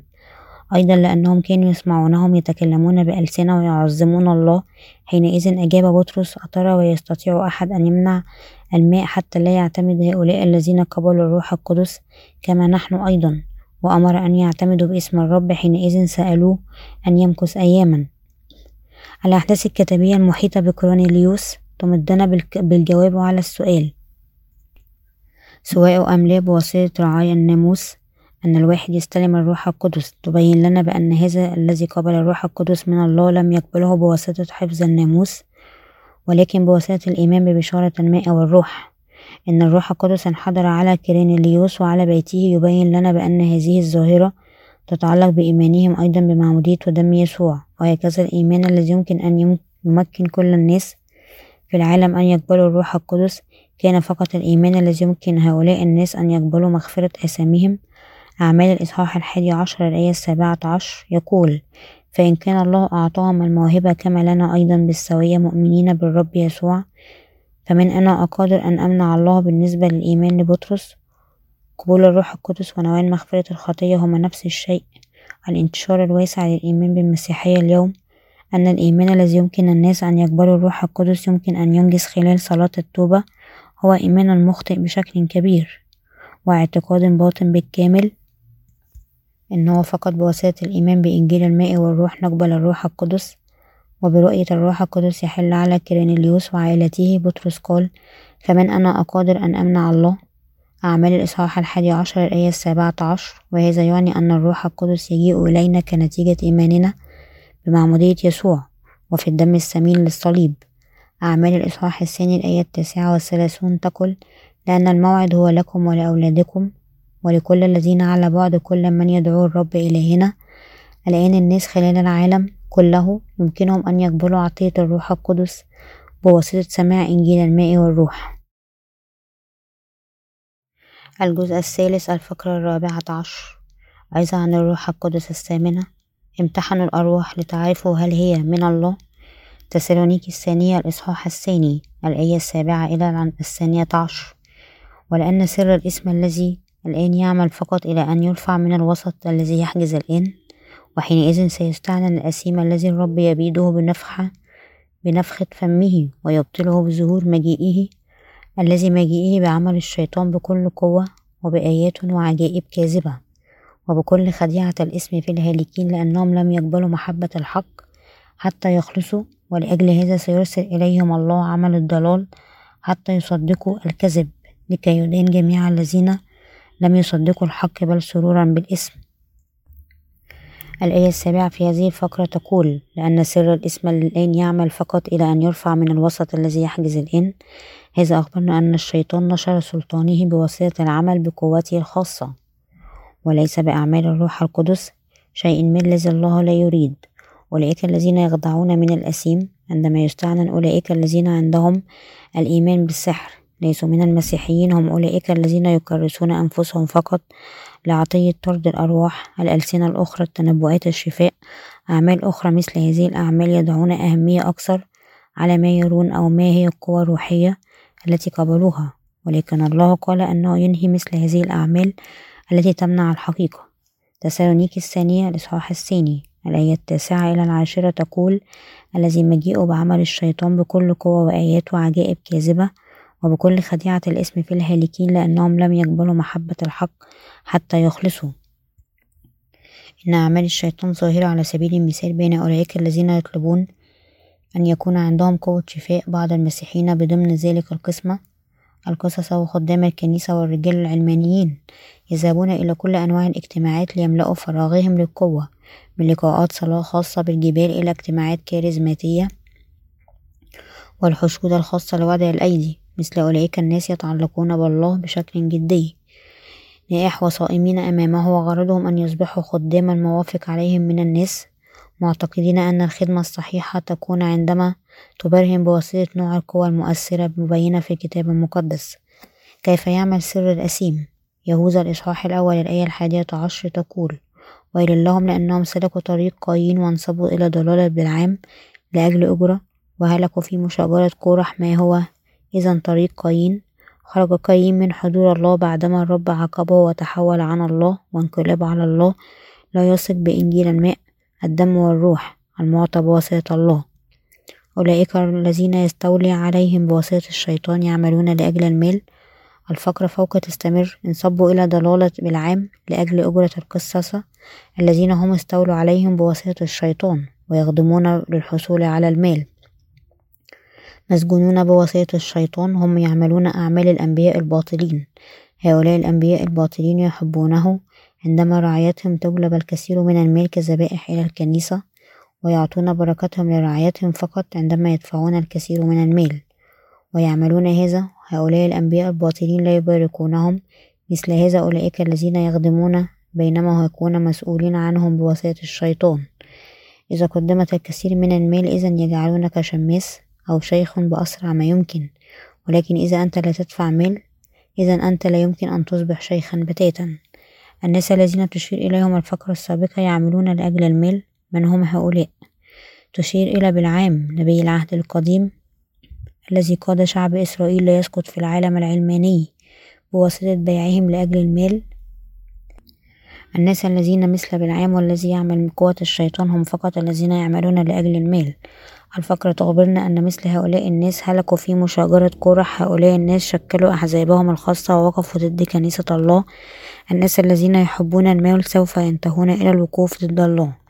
يهوذا الإصحاح الأول الآية الثانية عشر تقول هؤلاء صخور في ولائمكم المحية صانعين ولائم معا بلا خوف راعين أنفسهم غيوم بلا ماء تحملها الرياح وأشجار خريفية بلا ثمر ميتة مضاعفا مقتلعة. أولئك الذين يرون الناس في حسب أموالهم هم عباقرة في خداع الآخرين وخبراء في سرقة أموالهم البسطاء لأن خدام الشيطان هم نوع الرعاة الذين هم فقط يهتمون بتغذية أنفسهم. خدام الشيطان هم المتدينين تابعي الحركة الكاريزماتية الذين يزرعون الإيمان الباطل بالأكاذيب بواسطة قبول قوة الشيطان حينما هؤلاء الناس يتكلمون عن الكتاب المقدس يخلطونه بالأكاذيب ولا يعرفون الخزي. إذا الكتاب المقدس يصفهم كأمواج بحر هائجة مزبدة بخزيهم نجوم تائهة محفوظ له قاتم الظلام إلى الأبد يهوذا الإصحاح الأول الآية الثالثة عشر. عندما يأتي واطن نهاية هذا العالم الشياطين ستعمل أكثر وهكذا خدام الشيطان يمارسون عملهم أكثر في وقت النهاية. وقبل أن يعود يسوع الشيطان سيعمل بشكل عنيف حتى داخل الكنائس.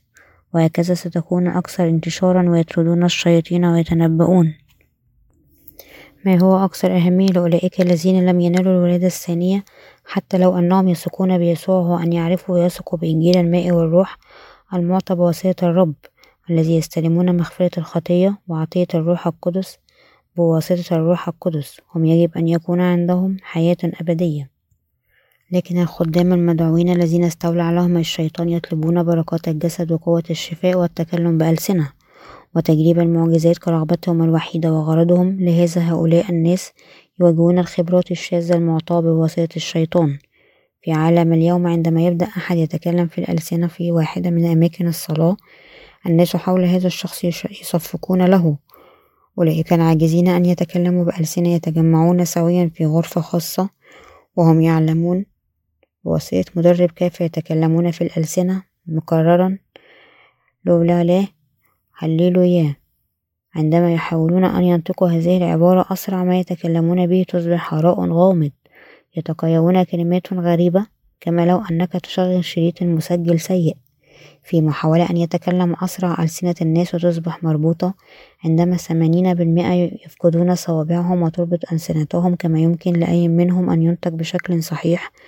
إنه لأن الناس يستلمون وضع الأيدي من المتعصبون الذين هم امتلكوا بواسطة شياطين. لا تكونوا مخدوعين بواسطة أعمال الشيطان لكن آمنوا أن الروح القدس يعمل في القلوب والبيئة المحيطة.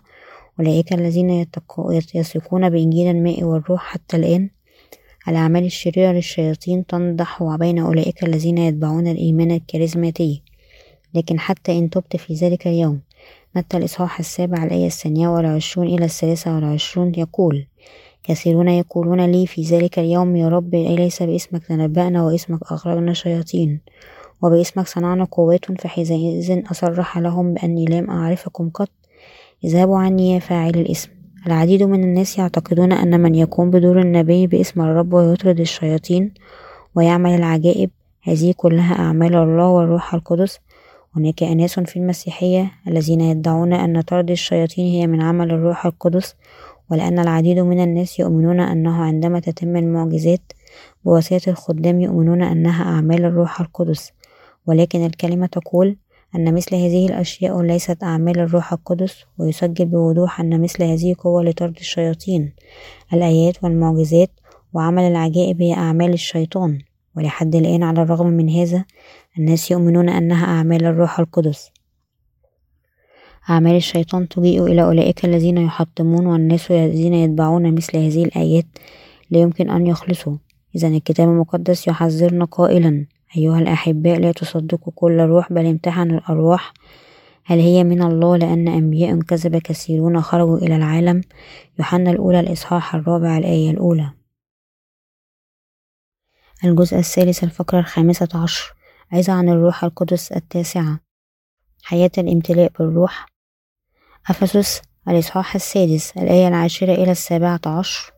أخيرا يا إخوتي تقووا في الرب وفي شدة قوته. البسوا سلاح الله الكامل لكي تقدروا أن تثبتوا ضد مكايد إبليس فإن مصارعتنا ليست مع دم ولحم بل مع الرؤساء مع السلاطين ومع ولاة العالم.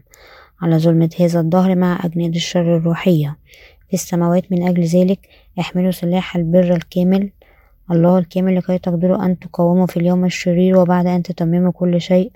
أن تثبتوا فاثبتوا ممنطقين حقائكم بالحق ولابسين درع البر وحازين أرجلكم باستعداد إنجيل السلام حاملين فوق الكل ترس الإيمان الذي به تقدرون أن تطفئوا جميع سهام الشرير الملتهبة وخذوا خوذة الخلاص وسيف الروح الذي هو كلمة الله. للامتلاء بالروح القدس أفسس الإصحاح الخامس الآية السادسة عشر إلى الثامنة عشر تخبرنا. مفتدين الوقت لأن الأيام شريرة من أجل ذلك لا تكونوا أغبياء بل فاهمين ما هي مشيئة الرب. ولا تسكروا بالخمر الذي فيه الخلاعة وامتلئوا بالروح القدس. ولأجل الامتلاء بالروح القدس يجب على الناس أن يثقوا أولا بإنجيل الماء والروح ويعيشوا لهذا الإنجيل. وسبب هذا هو أن الواحد يجب أن ينال مغفرة الخطية. أولا لكي يحل في قلبه الروح القدس والواحد يجب أن يستلم الروح القدس لكي ينال الامتلاء منه بكلمات أخرى. أولا الأولوية لنا أن نصبح أبرار في قلوبنا بواسطة الإيمان وبإنجيل الماء والروح بكل القلب. ثانيا نحن يجب أن نفتدي وقتنا لأنه أولئك الذين يفتدون الوقت يمكن أن يخدموا الإنجيل بإخلاص ويعيشون حياتهم مقتدين بواسطة الروح. الوقت لا ينتظرنا إلى الأبد ويمر أسبوع وفي ومضة عين. تذهب إلى السرير بعد خدمة الكنيسة المسائية ليوم الأحد ونستيقظ في صباح الاثنين. نتحدث شخص ما على الهاتف ونقابل واحد واليوم الكامل يمر بالفعل. عندما نعتقد أنه الثلاثاء ونحن نكون بالفعل في الأربعاء.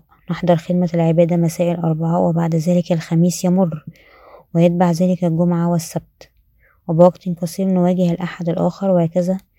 إنه فقط أولئك الذين يفتدون الوقت والمخلصون يخدمون أعمال هذا الإنجيل يمكن أن يمتلئوا بالروح القدس.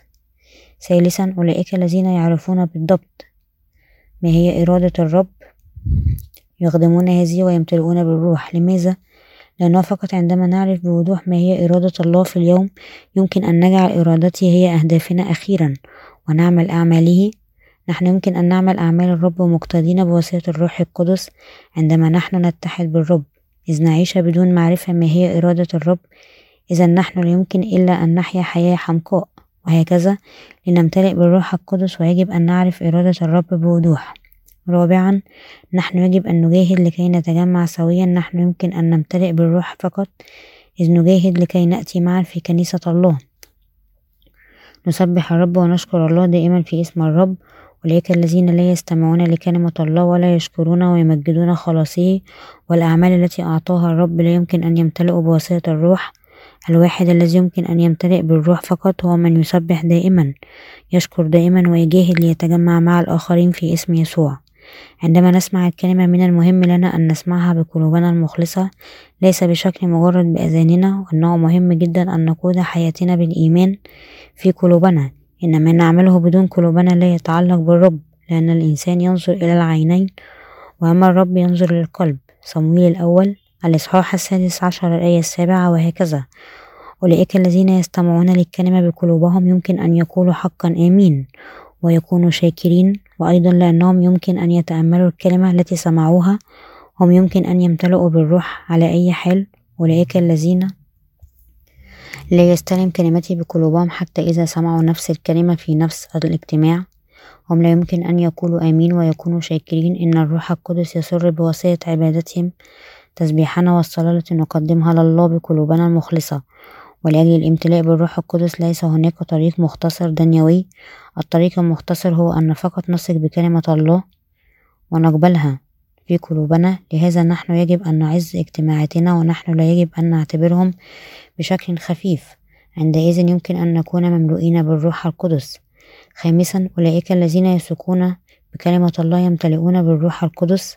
عندما أفسس السادس الآية الحادية عشر أخبرنا أن يلبسوا سلاح الله الكامل إنه يخبرنا أن يجب أن نقود حياة الإيمان بواسطة أن نثق بكلمة الله بواسطة سماع كلمة الله التي تأتينا خلال كنيسته ونؤمن بها ونحن يمكن أن نمتلئ بالروح القدس.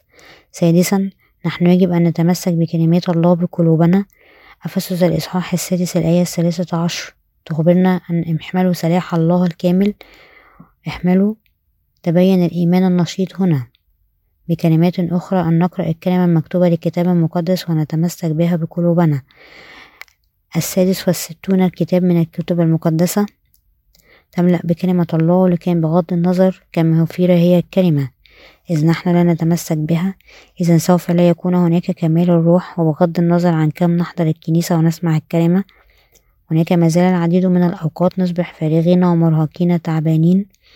هناك العديد من الأوقات نصبح ضعفاء ولهذا نحن يجب أن نأخذ الدرع الكامل لله التي هي كلمة الله حتى إذا أنه فقط فقرة وحيدة. إنه ملائم وضروري لك إذا أنت يجب أن تتمسك بها وتمسك بالكلمة في قلبك بهذه الطريقة. فعشنا حياة الإيمان إذا نحن لا نتمسك بكلمات الله إذا نحن لا يمكن أن نحفظ إيماننا. هناك الأوقات الجيدة والأوقات السيئة. عندما نعيش حياة الإيمان في هذا العالم وهناك أيضا أوقات عندما قلوبنا تغرق وتصبح ضعيفة. في حين مثل هذا إذ نحن أنفسنا لا نثق بكلمة الله ونتمسك به إذا لا أحد يمكن أن يشجع إيماننا لا أحد ما عدا ذلك يمكن أن يثبتنا وحتى إذا أحد ثبتك قلبك لا يمكن إلا أن يكون فارغا دائما. عندما تتمسك بكلمة الله تثبتك وتمكنك أن تعيش ملتحفا بالكلمة الموعودة لله لأن الكلمة تحملك حتى إذا أنت تواجه ظروف صعبة أو أفكارك تضيع قليلا. الكلمة توقظك وتصنعك وترجع إلى إيمانك. تعيش بوصية الإيمان وتلتحف بالروح وتعيش حياة الامتلاء. عندما شعب إسرائيل في العهد القديم كان يعيش في البرية الله أسقط المن لهم بجمع المن وإحضاره إلى بيت شعب إسرائيل طبخهم بكل أنواع الطرق المختلفة وأكلوه مثل هذا بين الكلمات المكتوبة غير المعدودة للحق. كلمة الحياة أنت وأنا نتمسك بالكلمة التي بالتأكيد ضرورية لنا. نثق بها ونأخذها عندما أنت تعمل هذا. هذه الكلمة إذا تجعلك تصلي وتقوي إيمانك وتمكنك أن تعيش بالرجاء وتجعلك تخدم الإنجيل وهي ستباركك أمام الله. أن لا تتركه أبدا لكن تكون بقرب من حضوره. إنه إذا مهم جدا أن نأخذ هذه الكلمة لننال الامتلاء بالروح. الجزء الثالث الفقرة السادسة عشر. الإيمان بكلمة الله يقودنا إلى حياة الإمتلاء بالروح. لكي نؤكد مرة ثانية أن أولئك الذين يثقون بكلمة الله في قلوبهم هم من يمكنهم أن يمتلئوا الروح القدس. عندما نحن نتمسك بكلمة الله عندما نثق بها ونعتمد عليها الروح القدس الذي يسكن في قلوبنا يعطينا الإيمان والقوة ويبرهن على إيماننا كصحيح. ويساعدنا في جانبنا كي نحن يمكن أن نعيش حياتنا بواسطة الإيمان بهذه الكلمة. لهذا هو يدعو الروح القدس المساعد أو المستشار يوحنا الإصحاح الرابع عشر الآية السادسة عشر. وهكذا لننال الامتلاء بهذا الروح. الكتاب المقدس يخبرنا من أجل ذلك احملوا سلاح الله الكامل لكي تقدروا أن تقاوموا في اليوم الشرير وبعد أن تتمموا كل شيء أن تثبتوا فاثبتوا ممنطقين أحقائكم. بالحق ولابسين درع, درع البر وحايزين أرجلكم استعداد إنجيل السلام حاملين فوق الكل ترس الإيمان الذي به تقدرون أن تطفئوا جميع سهام الشرير الملتهبة. خذوا خوذة الخلاص وسيف الروح الذي هو كلمة الله. وبغض النظر عن كم ضعيف هو إيمانك وما هي ظروفك عندما أنت فقط تثق بكلمة الله الروح القدس يعمل بشكل عنيف في حياتك ويحولك إلى شعب إيمان وعندما أنت تتمسك بكلمة الروح القدس يقويك ويمكنك أن تتغلب على الشيطان يسمحك أن تقف ضد الشيطان بإيمانك وتغير بيئتك المحيطة. عندما أنت تتمسك بكلمة الله الروح القدس جعلك تصلي ويقويك ويمكنك أن تقف ضد الشيطان عندما يهاجمك ويخولك أن ترمي كل جحود عندما ينهض في قلبك. هذه الكلمة تجعلك تتحول من أخطاء إيمانك وهي تحولك على شعب إيمان مثل صخرة. تقف بشكل قوي على كلمة الله. من النظر إلى هذه الأشياء نحن يمكن أن ندرك أن الامتلاء بالروح يمكن أن يحدث بواسطة الإيمان بكلمة الله مميزين ما هي إرادة الرب ونتبعها بواسطة الصلاة ونفتدي الوقت ونتجمع معا في اجتماعات كنيسة الله ونخدم الرب وننشر الإنجيل والروح القدس ويساعدنا ويعمل في حياتنا لكنه يعتمد على سوى نثق بالكلمة أم لا وسوى نحن نتمسك بها أم لا الروح القدس إما يعمل بشكل عنيف أو يتركنا لقوانا الخاصة. وهكذا للامتلاء بالروح نحن يجب أن نفكر بالكلمة التي تخبرنا أن الرب خلصنا ويجب أن يكون عندنا بهجة الخلاص بواسطة الإيمان بهذه الكلمة ويجب أن نثق بقلوبنا وأن ننشر هذا الإنجيل وإرادة الرب. ويجب أن نبشر ونخدمه. إذا أنت حقا مولود مستقيم ثانيا. إذا أنت يجب أن يكون عندك خبرة. الوحي بالروح القدس عندما تنشر الإنجيل يمكنك أن تتكلم كلمات الحق فورا وقلبك يكون ممتلئا روحيا.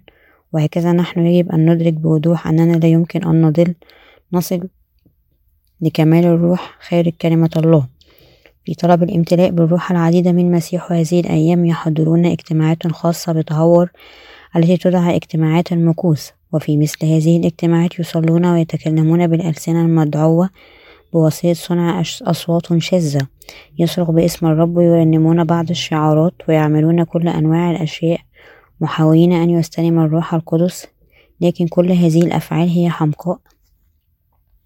وبلا أساس الروح القدس لا يجيء في قلوبنا لأننا نستجديه بشكل يائس. وبالعكس أولئك الذين يعلمون هذا والذين يحاولون الامتلاء بالروح بهذه الطريقة ينتهون بالامتلاء بالشيطان بدلا من ذلك. وعندما نتأمل في نثق به ونأخذ الكلمة وإرادة الرب التي خلصنا عندما نخدم الإنجيل نحن يمكن إذا أن ننال الامتلاء أخيرا بالروح. إن الامتلاء من الروح هو صحيح. والآن في المناقشة السابقة نحن عرفنا ما هو الامتلاء بالروح وأنا متأكد أنكم لكم فهم كامل بهذا الموضوع. إذ نحن عندنا فهم واضح وصحيح بشكل ثقافي حول حياة الامتلاء بالروح. نحن إذا نأخذ الكلمة بقلوبنا ويجب أن نتمسك بالكلمات كل يوم. حتى القليل ويجب أن نسأل أنفسنا ما نوع الكلمة الضرورية لظروفنا الحاضرة ونبحث عن مثل هذه الكلمة وبعد ذلك نتمسك بها في قلوبنا. هذه الكلمة إذا ستغير ظروفنا وتحول قلوبنا. عندما هذا يحدث إيماننا وقلوبنا سترتفع بأجنحة النسور ويجرين نحو إرادة الرب. بدون تعب كما علمنا إشعياء الأربعون الآية واحد والثلاثون أما منتظر الرب فيجددون قوة ويرفعون أجنحة كالنسور ويركضون ولا يتعبون ويمشون ولا يعيون. هذا ليس افتراضي لكنه حقيقي. عندما نحن المولودين ثانيا نثق بالرب في قلوبنا ونخدمه. نتمسك باجتماعات الكنيسة ونشارك فيها ونوحد قلوبنا لننشر الإنجيل. إذا قلوبنا تصبح مملوءة بالروح طبيعيا ونعيش بكلمات أخرى ملتحفين دائما ومملوئين بالروح القدس حتى بدون أي جهد خاص خصوصا لكن ماذا عن أناس ليسوا مثل هذا؟ عندما أناس مثل هذا لا يتحدون مع الجموع أو أعمال الكنيسة يتحركون بعيدا عن الكنيسة بشكل تدريجي وينتهون ملومين في النهاية ويتركوها. لك ولي لكي لا نترك الرب. بغض النظر عن أفعالنا وانعكاساتها وبغض النظر عن إيماننا كل الذي نحن يجب أن نفعل هو نتمسك بكلمة الله وأن نثق بها بشكل لا شرطي. لماذا؟ لأن قوة كلمة الله تعود لأولئك الذين يتمسكون بالكلمة بشكل صامت. نحن لا يجب أن نسكر بخمر العالم. أفسس الإصحاح الخامس الآية الثامنة عشر تقول ولا تسكروا بالخمر الذي فيه الخلاعة بل امتلئوا بالروح الخمر يشير إلى كل الأشياء العالم. إذ نترك قلوبنا لأشياء العالم إذ نحن إلى أشياء العالم إذ نحن لا يمكن أن ننال الامتلاء بالروح. شهوة الجسد تعيق أمنيات الروح. نحن مولودين ثانيا. يمكن أن نعيش ونأخذ الكلمة وفي حد ذاته. فقط حينئذ نحن نأخذ الروح وأننا نعيش كأبرار مستحقين. وبلا عمل هذا إذ نحن بدلا من ذلك نسكر في العالم. ونصف الوقت والروح النصف الآخر الوقت إذا ليس هناك بهجة إذا نحن ننتهي خادمين الإنجيل بتراخي وعندما نحن نفعل هكذا فقد نذهب خلال حركة عمل أعمال الرب. ليس فقط أن الأرواح الأخرى تبقى عاجزة أن تستلم مغفرة الخطية لكن أيضا حياتنا الخاصة بالإيمان كأبرار تصير بلا معنى. لهذا نحن يجب أن نكون مملوئين بالروح القدس. نحن يجب أن نجاهد وأن نكون معا بمزامير وتراتيل. نحن يجب أن نثق دائما ونعيش طبقا لما تخبرنا به أفسس الإصحاح الخامس الآية التاسعة عشر إلى الحادية والعشرون. مكلمين بعضكم بعضا بمزامير وتسابيح وأغاني روحية. مترنمين ومرتلين في قلوبكم للرب. شاكرين كل حين على كل شيء في اسم ربنا يسوع لله المسيح لله والآب. خاضعين بعضكم لبعض في خوف الله. حقا نحن يجب أن إذا نحن لا نثق بكلمة الله. كيف يمكن أن نشكره لخلاصنا؟ وكيف يمكن أن نعيش بواسطة إيماننا؟ حتى إذا نحن قد استلمنا المغفرة مسبقا لأثامنا إذ نحن لا نتمسك بكلمات الكتب المقدسة كيف يمكن أن نعيش بقلوبنا ونمتلئ بالروح القدس؟ مثل هذه الأشياء لا يمكن أن تحدث. وبالعكس في عوزنا للإيمان نحن سنكون مثبطين بشكل سهل. بواسطة أشياء صغيرة تحدث في العالم نحن يجب أن نعيش بواسطة أن نخدم الإنجيل في حياتنا بواسطة أن نؤمن ونأخذ الكلمة ونصلي الروح القدس. إذا سيساعدنا آليا ويوجهنا ويثبتنا ويباركنا ويمكننا أن نعمل أعمال الرب أن نتبعه ونقف ضد الشيطان. ونعمل كل ما يعمل. أنا أتمنى أن كل واحد وكل شخص يثق بكلمة الله بكل القلب.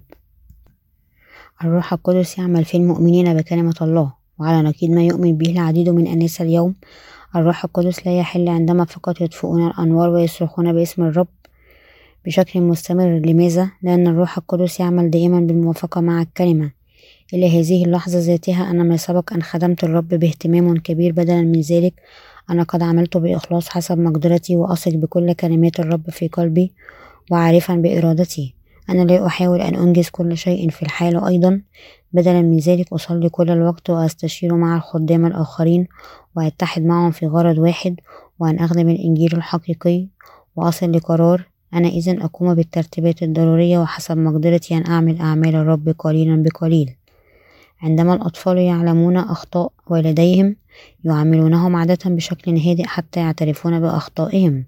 حقا عندما حتى الآب الإنساني يعمل هذا أليس الله الروح القدس يوبخنا بقسوة؟ عندما نسير ضد إرادة الله لكن حالما نتوب عن أخطائنا ونشكر الله لأنه خلصنا. نحن المخطئين ويعانقنا ويشجعنا بشكل لطيف لنستمر في المضي حسب إرادته. ماذا يجب أن نفعل؟ نحن المملوئين بالروح. الرب أخبرنا عن نهاية الزمان وعلامات الأوقات قائلا لأنه تقوم أمة على أمة ومملكة على مملكة وتكون مجاعات وأوبئة وزلازل في أماكن. متى الإصحاح السابع الآية الرابعة والعشرون؟ ويقول أن الضيقة العظيمة ستتبع هذه قريبا ويبدو كما لو أن الآن هو هذا الوقت إذا. خصوصا عندما ننظر إلى الكوارث الطبيعية أو الحالة السياسية الحالية للعالم ما هو إذا الذي نحن يجب أن نفعله الآن؟ إنه لا شيء إلا أن نطيع وصية الرب وننشر إنجيل الماء والروح خلال العالم. يجب أن نبشر الإنجيل الآن ولكن نحن يجب أن نعمل هذا بواسطة أولا أن نسأل الله نحو أفضل طريقة محتملة نحن لا يجب أن ننفذ هذه المهمة بشكل صاخب فقط باستراتيجيتنا قوتنا وإرادتنا لكن أولا نحن يجب أن نصلي إلى الله ليعطينا الإيمان والقوة الضرورية لنشر إنجيل الرب. وعندما نحن نعمل هكذا هو, مع هو عملي لنا ونتوسع بشكل تدريجي في خدمتنا.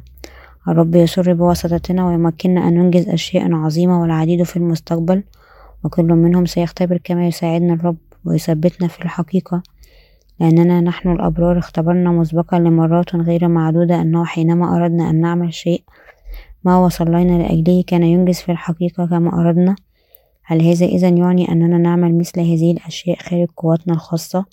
بالطبع لا على سبيل المثال عندما طلبنا أن نبشر الإنجيل عبر البحار من خلال الكلمة المكتوبة احتجنا الناس الذين يمكن أن يترجموا كتبنا في اللغات المحلية وبغض النظر كم بحثنا بجد إلا أنهم لم يوجدوا بسهولة.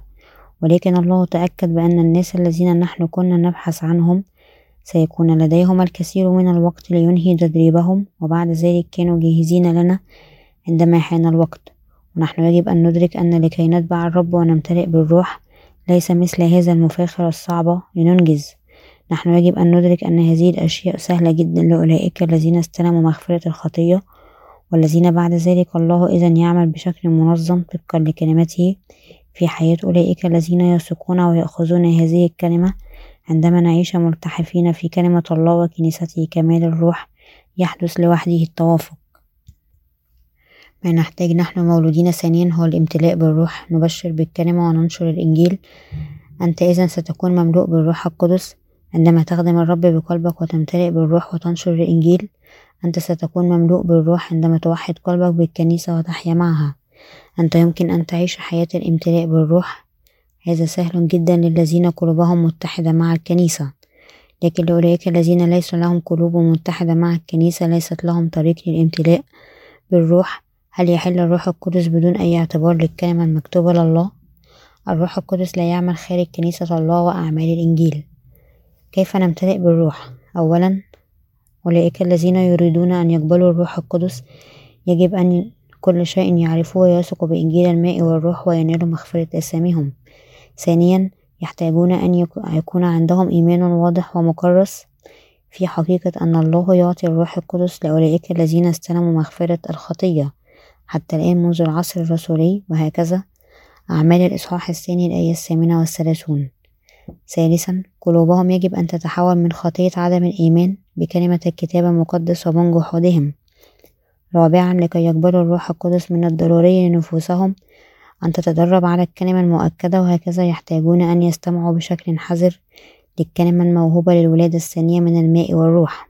وعندما يريدون ما هو أكثر هم يجب أن يشاركوا زمالة الإنجيل شخصيا مع خدام الله وينالوا الروح القدس والروح القدس يجعلهم يثقون بكلمة الله في قلوبهم ويولدون ثانيا ويقبلوه ولكن إذا يحاولون أن يقبلوا الروح القدس بدون أي فطنة بواسطة الصلاة المتهورة للتوبة أو محاولة أن يعيشوا حياة القداسة الذاتية. نحن يجب أن نتذكر أن روح الله لا يعطي فقط لأن الناس يريدونه لوحدهم ولكنه يجيء إلى أولئك الذين هم مستعدون أن يقبلونه. الروح القدس لا يجيء لأولئك الذين يقدمون صلاة الجبل ويشارك في اجتماعات كاريزماتية أو يتبعون فقط المواهب كل لوحدهم. تعتقد أنك استقبلت شيء ما قريب لعطية الروح القدس بينما تشارك في مثل هذه الاجتماعات أو اعتقاداتك الخاصة هناك شيء ما. غير ذلك الذي يجب أن تفكر به أولا وهو سواء هناك خطية في قلبك أم لا؟ إذا هناك أسام في قلبك أنت يجب أن تدرك أنك لم تقبل الروح القدس ولكن من الشيطان وأنت يجب أن تترك هذا الأمر. هناك شيء ما الذي نحن يجب أن لا ننسى في طلب قبول الروح القدس هذا أن نؤمن على حد سواء في كل من معمودية يسوع متى الإصحاح السادس الآية الخامسة عشر ودمه على الصليب أن الروح القدس مستقل لكنه يجيء فقط لأولئك الذين يثقون بمعمودية السيد المسيح ودم الصليب كمغفرة آثامهم. مواهب الروح القدس. عندما ننظر للكتاب المقدس يمكن أن نرى أن مواهب الروح القدس تذكر في بضعة أماكن. ممثل لمثل هذه القوائم من المواهب يوجد في روميا الإصحاح الثاني عشر الآية السادسة للثامنة كورنثوس الأولى الإصحاح الثاني عشر الآية الثامنة إلى العاشرة أفسس الإصحاح الرابع الآية الحادية عشر لكن اليوم ننظر إلى المواهب التسعة المسجلة في كورنثوس الإصحاح الثاني عشر.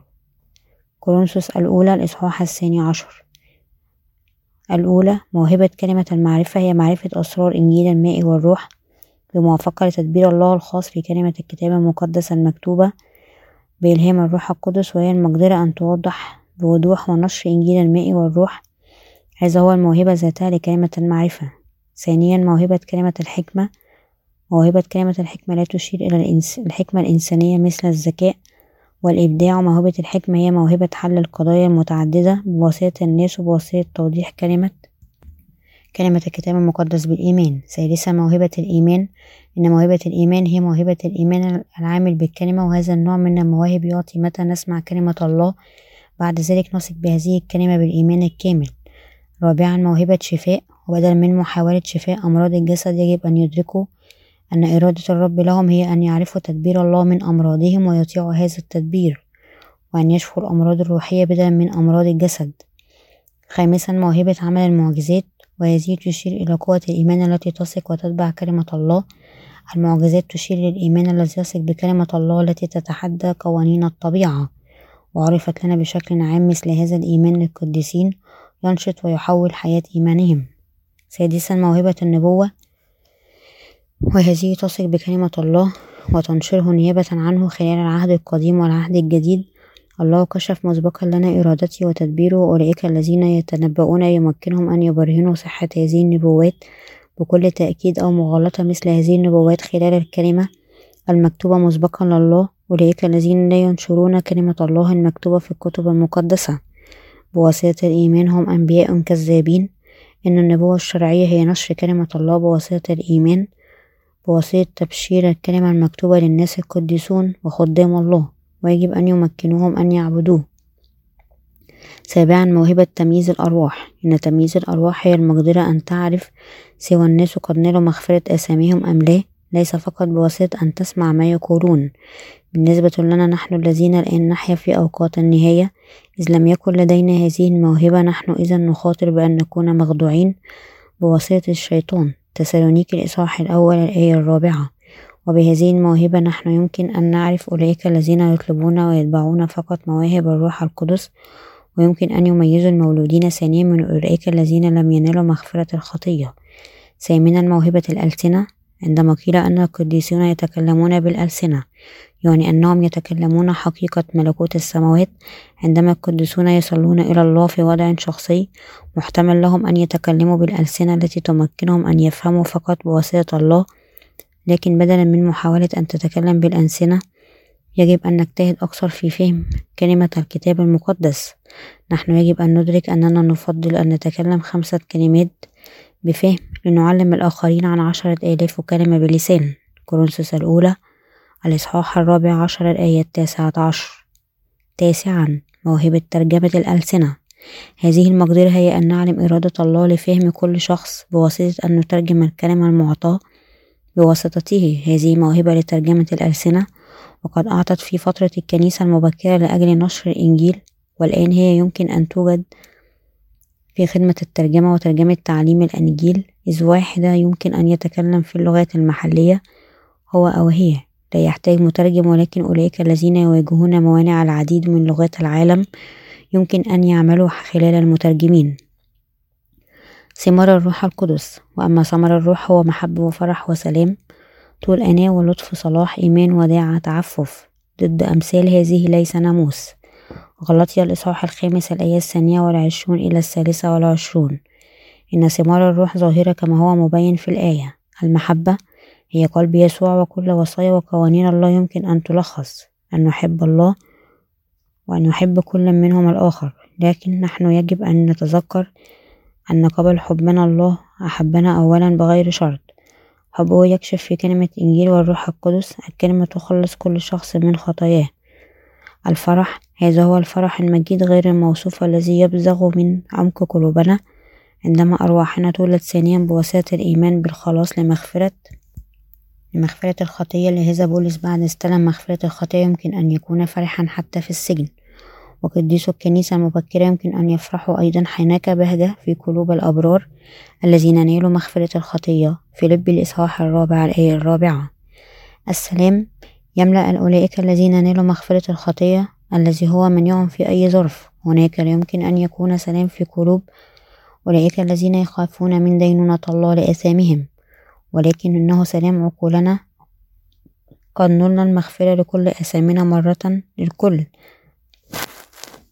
بيض مثل الثلج بواسطة الإيمان بإنجيل الماء والروح إنجيل مغفرة الخطية يمكننا أن نتغلب على خوفنا من الآثام.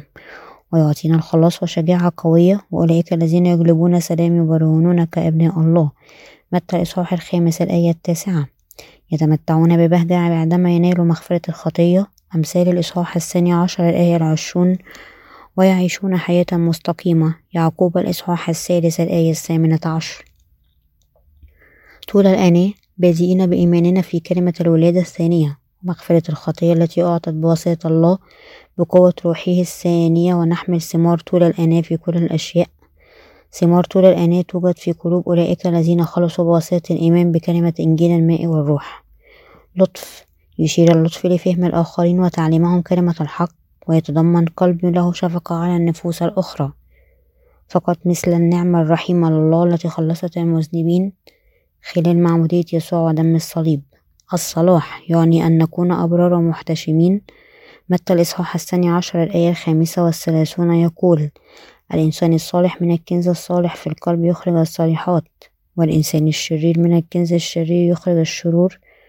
لأولئك الذين أصبحوا أبرارا أمام الله إن أساسيات قلوب صالحة وديعة لذا عندما ننظر للناس الذين أصبحوا أبرار بواسطة الإيمان يمكن أن نرى صلاحهم الأساسي والتواضع في عمق قلوبهم.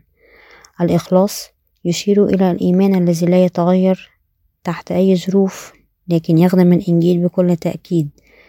مثل الإيمان والولاء أولئك الذين نالوا مغفرة الخطية بواسطة الإيمان بكلمة إنجيل الماء والروح. بواسطة السيد المسيح يمكن أن يكون مخلصين لله. الوداعة هي قلب يفهم الآخرين بالكامل ويطيع إرادة الله. ضبط النفس يشير إلى المقدرة أن يحفظ نفسه مسيطرا عليها وبالأخص يشير المقدرة أن يعيق ويتحكم فيه أن يسيطر على الشهوات الشريرة والمفسدة للجسد ضد الروح القدس. حياة الامتلاء بالروح. نحن لا يمكن أن نعيش حياة الامتلاء بالروح بواسطة إرادتنا وجهودنا الخاصة ولكن إنه المحتمل بواسطة المسيح أن يعيش فينا. غلطي الإصحاح الثاني الآية العشرون. ونعتقد أن أجسامنا أصبحت الآلات الآن المتعودة على أن تنجز إرادة المسيح. عقلنا فيه أخبار السيد المسيح. رغبتنا تحكم بواسطة إرادة الرب وكل شخصياتنا ومقدرتنا نقدمهم إليه كذبائح بدون أي استثناء. هذه الطريقة نعيش في امتلاء الروح وهذه ليست حياة الفقر الروحي الهزيمة واليأس لكنها حياة النصر الثابت البهجة والثبات التي لها القوة أن تخلص العالم خلال إنجيل الماء والروح. رمي الإصحاح الثامن الآية أعمال الرسل أصحاح السابع عشر الآية السادسة. خصائص حياة الامتلاء بالروح يمكن أن تلخص كالتالي إنه حياة دائمة شاكرة لبهجة نوال مغفرة الخطية. تسالونيكي الأولى الإصحاح الأول الآية السادسة إلى السابعة والتي تتبع بر الله أيضا. أولئك الذين يبتهجون بإرادة الرب هم أولئك الذين امتلأوا بالروح. أولئك الذين يبتهجون بشدة بنشر إنجيل الماء والروح. هم أصحاب حياة الامتلاء بالروح. أولئك الذين يثق ويتبعون ويطيعون الكلمة المكتوبة للحق ويعيشون حياة الامتلاء بالروح. نتائج الامتلاء بالروح لكنكم ستنالون قوة متى حل الروح القدس وتكونون لي شهودا في أورشليم واليهودية والسامرة ولأقصى الأرض. أعمال الإصحاح الأول الآية الثامنة الإيمان بالقوة أولئك الذين يثقون بكلمة إنجيل الماء والروح ينالون الحق أن يصبحوا أبناء الله. يوحنا الإصحاح الأول الآية الثانية عشر. إن القوة التي تعطي إلينا كأبناء الله هي القوة التي نتغلب على أثامنا وننفذ إرادة الله في العالم. إنها السلطان أن نتسلط على الذين امتلكتهم الشياطين ونخلصهم بإنجيل الماء والروح. مرقس الإصحاح السادس عشر الآية الثامنة عشر. وأن نتغلب على لعنات الشيطان. لوكا الإصحاح العاشر الآية التاسعة عشر. وأن ندخل في السماء. رؤيا الإصحاح الثانية عشر. الآية الرابعة عشر. وأن نعيش بواسطة الإيمان بكل كلمة وعد الله. كورنثوس الثانية الآية الأولى الإصحاح السابع. الإيمان للنصر. إن الروح القدس هو الروح الذي يحل مشاكلنا في العالم وحياتنا. وهناك مشاكل غير معدودة التي لا يمكن أن نحلها لوحدنا. زكريا الإصحاح الرابع الآية السادسة إلى السابعة. حتى المسيحيون لا يمكن أن يهربوا من حقيقة المشاكل غير المعدودة التي تجلبها لهم الحياة. أولا نحن يمكن أن نتغلب على إغراء العالم الروح القدس. يمكننا أن نتغلب بشكل حازم وننتصر على إغراءات الخطية التي تقترب من قلوبنا بشكل مستمر.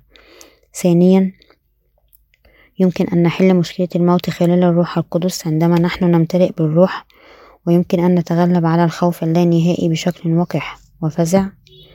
المسيحيون الممتلئين بالروح يمكن أن ينظروا نحو السماء برجاء ويمكن أن يتغلبوا على مشكلة الموت. كورنثوس الأولى الإصحاح الخامس الآية الأولى. ثالثا عندما نحن نمتلئ بالروح يمكن أن نحب بإنجيل الماء والروح. ذلك الذي نحن يمكن يمكن أن نحبه لوحدنا ونصل سعادتنا. رابعا يمكن أن نتحرر من حياة اللعنة التي جلبت بواسطة الشيطان خلال الروح القدس بواسطة الثقة بمغفرة الخطية المعطاة. خامسا الروح القدس يمكننا أن نتغلب على أنواع اليأس. عندما سقط إيليا في اليأس استعاد قوتي بواسطة سماع صوت كلمة الله وعندما تلاميذ يسوع سقطوا في اليأس ارتفعوا أيضا ثانيا بواسطة الإيمان بكلمة الله. وخلال قوة الروح القدس على نفس النمط عندما نصبح ممتلئين بالروح بواسطة الثقة بالكلمة المكتوبة لله. قبل كل شيء الروح القدس هو شاهد لإنجيل الماء والروح. إذا امتلأ قديس بالروح الاهتمام الأعظم له هو أن يعيش, يعيش الحياة التي تشهد لإنجيل المسيح. بالماء والروح لا يعطينا مواهب سرية أو خبرات متعالية. إذ تعتقد بأن الروح القدس قادك بالخبرات الباطنية. إن يوم الخمسين كان تاريخ ولادة الكنيسة في هذا الضوء. المسيحيون المملوئين بالروح يستعملون كل قواهم أن يزرعوا كنيسة الله ليخدموه. ويتوسعوا في خدمته نتيجة الامتلاء بالروح هو أن تعيش حياة تشهد وتخدم إنجيل الماء والروح المعطى بواسطة الله. حافظوا على الامتلاء بالروح بشكل مستمر. أولا المولود ثانيا يجب أن يرفض طمع العالم ويجب أن يأخذ كلمة الإيمان والحق. أفسس الإصحاح السادس الآية السابعة عشر. ثانيا يقرأ ويؤمن بكلمة الله عبرانيين الإصحاح الرابع الآية الثانية عشر. ثالثا يتجمعون معا في كنيسة. عبرانيين الآية العاشرة الإصحاح العاشر الآية الخامسة والعشرون. رابعا يعترفون بالآثام ولهم الإيمان بإنجيل الماء والروح. مزمور الحادي والخمسون الآية الخامسة إلى الحادية عشر. خامسا يتبعون رجاء الروح القدس. غلطي الإصحاح الخامس الآية السادسة عشر. سادسا لا يحزنون الروح القدس. أفسس الإصحاح الرابع الآية الثلاثون. سابعا لا يتكلمون عن مواهب الروح القدس. تسالونيكي الإصحاح الخامس الآية التاسعة عشر. ثامنا يبتعدون على على القلوب الجسدانية ويسكون وينشرون كلمة إنجيل الماء والروح. أمثال الإصحاح الرابع الآية الثالثة والعشرون. فيليب الإصحاح الرابع الآية الثالثة عشر. تاسعا يعيشون الحياة التي تتحد بالكنيسة وينشرون إنجيل الماء والروح. أنت إذا ستكون قادر أن تحافظ على حياة الامتلاء بالروح. دائما. وبشكل آخر ننال الامتلاء بالروح وأن نقبل الروح القدس. أولا وأن نقبل الروح القدس نحن يجب أن نطرد أنفسامنا التي في قلوبنا. هذا الشرط مهم جدا لننال الروح القدس. أعمال الإصحاح الثاني الآية الثامنة والثلاثون تقول فقال لهم بطرس توبوا وليعتمد كل واحد منكم على اسم يسوع المسيح لغفران الخطايا فتقبلوا عطية الروح القدس. أمثال الثامن والعشرون الآية الثالثة عشر تقول من يكتم خطايا لا ينجح ومن يقر بها ويتركها يرحم. وأن نطهر آثامنا. يجب أولا أن نثق بمعمودية يسوع ودمه. نحن يجب أن نثق بقوة معمودية ماء يسوع ونكون معمدين بالإيمان. متى الإصحاح الثالث الآية السادسة عشر؟ فلما اعتمد يسوع صعد إلى الوقت من الماء وإذا السماوات انفتحت ورأى روح الله نازلا مثل حمامة وأتي عليه. المؤمنون يستلمون معموديتهم كعلامة إيمانهم ويؤمنون أن كل أسامي العالم قد عبرت ليسوع عندما هو عمد وهكذا أولئك الذين يؤمنون طبقا لكلمة الرب. يجب أن يعتمدوا ودعونا لا نعصي الله بواسطة رفض المعمودية ونفكر بالمعمودية فقط كشكل. بالطبع لنمتلئ بالروح ويجب أن نصلي لله بواسطة أن نثق به. قال يسوع في لوقا الإصحاح الحادي عشر الآية الثالثة عشر فإن كنتم وأنتم أشرار تعرفون أن تعطوا أولادكم عطايا جيدة فكم بالحرى الآب والذي من السماء يعطي الروح القدس الذين يسألونه إلى كل القديسين الذين تجمعوا في جبل الزيتون قبل صعوده يسوع أخبرهم أنه لا يتركهم يتركون أورشليم ولكن ينتظر الروح القدس المرسل بواسطة الآب. القديسين أطاعوا كلمته وتجمعوا وفقا لذلك سويا وصلوا في غرفة العلية في أورشليم. وفي يوم الخمسين فجأة الروح القدس حل عليهم مثل ريح هائل وألسنة نار. هناك شيء ما الذي نحن يجب أن ننتبه إليه هذه الحقيقة؟ بينما كان هناك خمسمائة خمسمائة أخ الذين سمعوا كلمة الرب وشاهدوا صعوده كان هناك فقط مائة وعشرون الذين صلوا في الحقيقة إليه طاعة لكلمته لتحافظ على حياة الامتلاء من الروح يجب أن ننشر إنجيل الماء والروح بشكل مستمر. في متى الإصحاح السابع الآية الحادية عشر إلى الثانية عشر قال ربنا فإن كنتم وأنتم أشرار تعرفون أن تعطوا أولادكم عطايا جيدة فكم بالأحرى أبوكم الذي في السماوات يهب خيرات. الروح القدس للذين يسألونه فكل ما تريدون أن يفعل الناس بكم افعلوا هكذا. أنتم أيضا بهم لأن هذا هو الناموس والأنبياء وتعليم الكتب المقدسة. الماء يجب أن يكون مطير إذ بقى ثابت في مكان واحد هو سيفسد في النهاية. على نفس النمط. البعض منا الذين نالوا نعمة الروح القدس بمغفرة الخطية يجب أن يكرسوا أنفسهم لنشر إنجيل الماء والروح. الجزء الثالث الفقرة السابعة عشر المقدسة الجامعة. إن اعتراف قانون إيمان الرسل بالروح القدس يتبعه اعتراف بالكنيسة الجامعة المقدسة. هنا الكلمة جامعة لا تعني الكنيسة الرومانية الكاثوليكية ولكن إلى الكنيسة العالمية للرب يسوع المسيح. الرسل الذين وثقوا بمعمودية ودم يسوع شهدوا بيسوع المسيح للعديد من الناس في يوم الخمسين ثم تابوا وأيضا آمنوا بمعمودية يسوع وأصبحوا قديسين. تأسست الكنيسة لأول مرة أولئك الذين يثقون بأعمال الروح القدس يثقون بالكنيسة أيضا التي تأسست بواسطة أعمال الروح هذه. ما هو نوع الكنيسة التي تدعى كنيسة الله؟ في النصوص الكتابية الأصلية الكلمة كنيسة إكليسية تعني حشد المدعوين بكلمات أخرى. هذا يعني حشد أولئك الذين يؤمنون بمعمودية ودم يسوع وفي الحق التي أعطاهم الخلاص. كنيسة الله هي حشد أولئك الذين يثق بحقيقة أن يسوع خلص المذنبين بمعموديته والدم الذي سفكه على الصليب يميز الله بين الكنيسة التي أسسها والأخرى التي لا تنتمي إليه.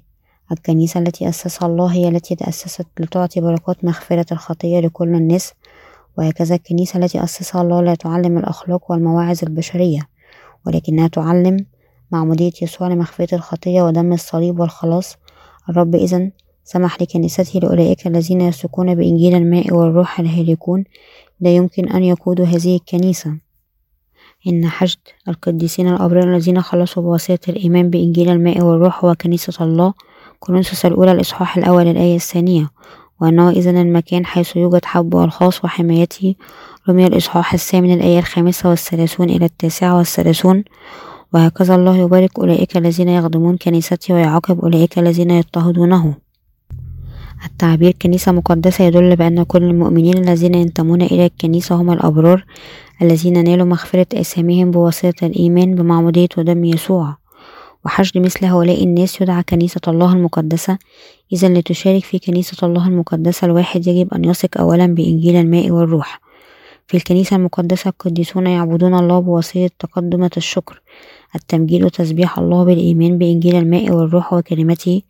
المعنى الأساسي للعبادة التي نقدمها لله هو أن نمجده بواسطة الإيمان بكلمة إنجيل الحق الذي خلص المذنبين من أثامهم وشرهم. أولئك الذين يثقون بمعمودية يسوع ودم الصليب كخلاصهم الخاص الحقيقي هم عابد الله. في كنيسة الله إن مواعظ إنجيل الماء والروح تصرح بشكل مستمر. وهكذا نحن يجب أن نقدم عبادتنا لله بإيماننا ضمن إنجيل الماء والروح. العبادة الحقيقية المقدمة لله إذا هي عبادة الإيمان بالإنجيل الحقيقي. ليس عبادة ملهمة بواسطة جو ديني العابدين الحق دائما يعبدون الله العبادة في الروح وفي الحق. يوحنا الإصحاح الرابع الآية الرابعة والعشرون. كما تقول عبرانيين العاشر الإصحاح الخامس والعشرون. غير تاركين اجتماعنا كما لقوم عادة بل واعظين بعضنا بعضا. وبالأكثر على قدر ما ترون اليوم يقرب. إنه بواسطة معمودية يسوع ودم الصليب نتطهر من أثامنا البشر يجب أن يعترفوا بأن وجودهم بسبب أثامهم الأصلية. والشخصية هو مثل كمة السميد القذر. لكن حتى هذه القذارة تتطهر عندما تغطي بواسطة الثلج وعلى نفس النمط عندما نثق بمعمودية يسوع ودم الصليب كخلاصنا يمكن إذا أن نصبح أبرار لأن يسوع رفع مسبقا كل أثامنا بمعموديته ودمه على الصليب وجعلنا أبرارا ونحن فقط نثق بهذا ويمكن أن ننال مغفرة آثامنا ونصبح أبرار. لهذا تقول كورنثوس الأولى الإصحاح الأول الآية الثانية إلى كنيسة الله التي في كورنثوس المقدسين في المسيح يسوع المدعوين قديسين مع جميع الذين يدعون باسم ربنا يسوع في كل مكان لهم ولنا. نعتقد أننا أصبحنا أبرار بواسطة الإيمان بمعمودية يسوع ودم الصليب كمغفرة أثامنا بواسطة هذا الإيمان ندخل السماء. أي واحد يثق بهذه الحقيقة يمكن أن يدخل ملكوت الله بغض النظر من يكون هو سواء في الشرق أو الغرب رجل أو امرأة كبير أو صغير. غني أو فقير مميزا أو بائس واسع الاطلاع أو جاهل. بائع البالونات كان يعم بلالين بيضاء في الهواء واقتربت بنت سوداء منه وسألته هل يمكن أن بالون سوداء تعم أيضا بحدود السماء؟ البائع أجاب بالطبع كل من يثق بإنجيل يسوع الحقيقي يمكن أن يدخل السماء. ليس هناك فرق. رمي الإصحاح الثالث الآية الثانية والعشرون غلطي الإصحاح الثالث الآية الثامنة والعشرون. ولكن أمام الله لا أحد عنده خطية في قلبه يمكن أن يصعد أبدا إلى السماء حتى إذا يثق بيسوع بطريقة ما. إذا هو ما زال عنده خطية إذا هذا الشخص لا يمكن أن يصعد وعلى أي حال لأن الله غفر مسبقا لأسامي البشرية. أي واحد الذي يغفر يعرف ويثق بيسوع بشكل صحيح يمكن أن يدخل السماء. لماذا؟ لأنه لم يعد عنده أي خطية وأي واحد يثق بمعمودية يسوع. من يوحنا ودم الصليب كالخلاص من أساميه يمكن أن يدخل السماء بواسطة الإيمان. وعندما يسوع يأخذ أرواحنا إلى السماء هذا ممكنا لأنه ليس عندنا خطية أكثر. ربنا هو كلي القدرة وهكذا البداية والتشغيل والنتيجة كلها نفس الشيء. أعمالنا ناقصة حتى يوم دخولنا لملكوته ولكن الرب معموديته ودم الصليب تامة إلى الأبد وجعلنا مقدسين لهذا. أفسس الأولى الآية الرابعة قال كما اختارنا فيه قبل تأسيس العالم لنكون قديسين. وبلا لوم قدام وفي المحبة تسالونيكي الأولى الإصحاح الخامس الآية الثالثة والعشرون. تقول وإله السماء نفسه يقدسكم بالتمام ولتحفظ روحكم ونفسكم وجسدكم كاملة بلا لوم عند مجيء ربنا يسوع المسيح. الجزء الثالث الفقرة الثامنة عشر الإيمان بشركة القديسين. ما هي شركة القديسين؟ أولئك الذين نالوا الخلاص من أساميهم بواسطة الإيمان بحقيقة أن يسوع هو الله نفسه فيما معموديته ودم الصليب هم المرتبطين كعائلة الله. كما تقول أفسس الإصحاح الثاني الآية التاسعة عشر فلستم إذا بعد غرباء ونزل بل رعيت مع القديسين وأهل بيت الله. الأبرار لهم زمالة كل منهم مع الآخر. هناك شرط مسبق لشركة القديسين مع الله. قبل أن ننال شركة مع القديسين الآخرين يجب أن يكون هناك أولا شركة مع الله. لهذا النصف الأخير من يوحنا الأولى الإصحاح الأول الآية الثالثة تقول أما شركتنا نحن فهي مع الآب ومع ابنه يسوع المسيح. هذا صحيح ويجب أن يكون هناك أولا شركة مع الرب ليكون هناك شركة مع الرب. نحن يجب أن ننال مغفرة آثامنا بواسطة الإيمان بكل إنجيل الماء والروح الذي هو أعطانا. لماذا؟ لأن الرب هو قدوس الذي بلا خطية. أولئك الذين عندهم العلاقة الصحيحة مع الرب بواسطة نوال مغفرة الخطية يمكن أن تكون لهم شركة صحيحة مع الأبرار. الآخرين أيضا والقديسون الذين يخلصون خلال المعمودية ودم الرب يمكن أن تكون لهم شركة مع الله وعلى مستوى رأسي وعلى مستوى أفقي مع القديسين. خلاص الله المعطي يمكننا أن تعطي تكون لنا شركة مع الله ومع القديسين أيضا وبكلمات أخرى بسبب أعمال معمودية يسوع والدم الثمين للصليب. نحن الذين سقط أن كنا أعداء الله من قبل قد جئنا الآن نخدمه كأبونا وبواسطة مغفرة أثامنا الجوهر الصميم لشركة القديسين هو الإنجيل الصادق والحب الصادق. بواسطة تقديم بر الخلاص لمعموديته وإراقة دمه على الصليب أولئك الذين يؤمنون بيسوع يعلن أنتم قد نلتم المغفرة لأساميكم الآن. هكذا أخبرنا الرب ويشجعنا أن نحب الرب ونعيش بشركة مع القديسين في السلام أيضا. الرسول بطرس الذي عصى الرب قبل لكي ننال لكن نال غفران وضح بهجته قائلا قبل كل شيء لتكن محبتكم بعضكم لبعض شديدة لأن المحبة تستر كثرة من الخطايا. بطرس الأولى الإصحاح الرابع الآية الثامنة هذا صحيح كما أن الأشجار والأعشاب تنمو عندما تروي هكذا القديسون ينمون بواسطة الشركة وواسطة الكلمة وحب الله.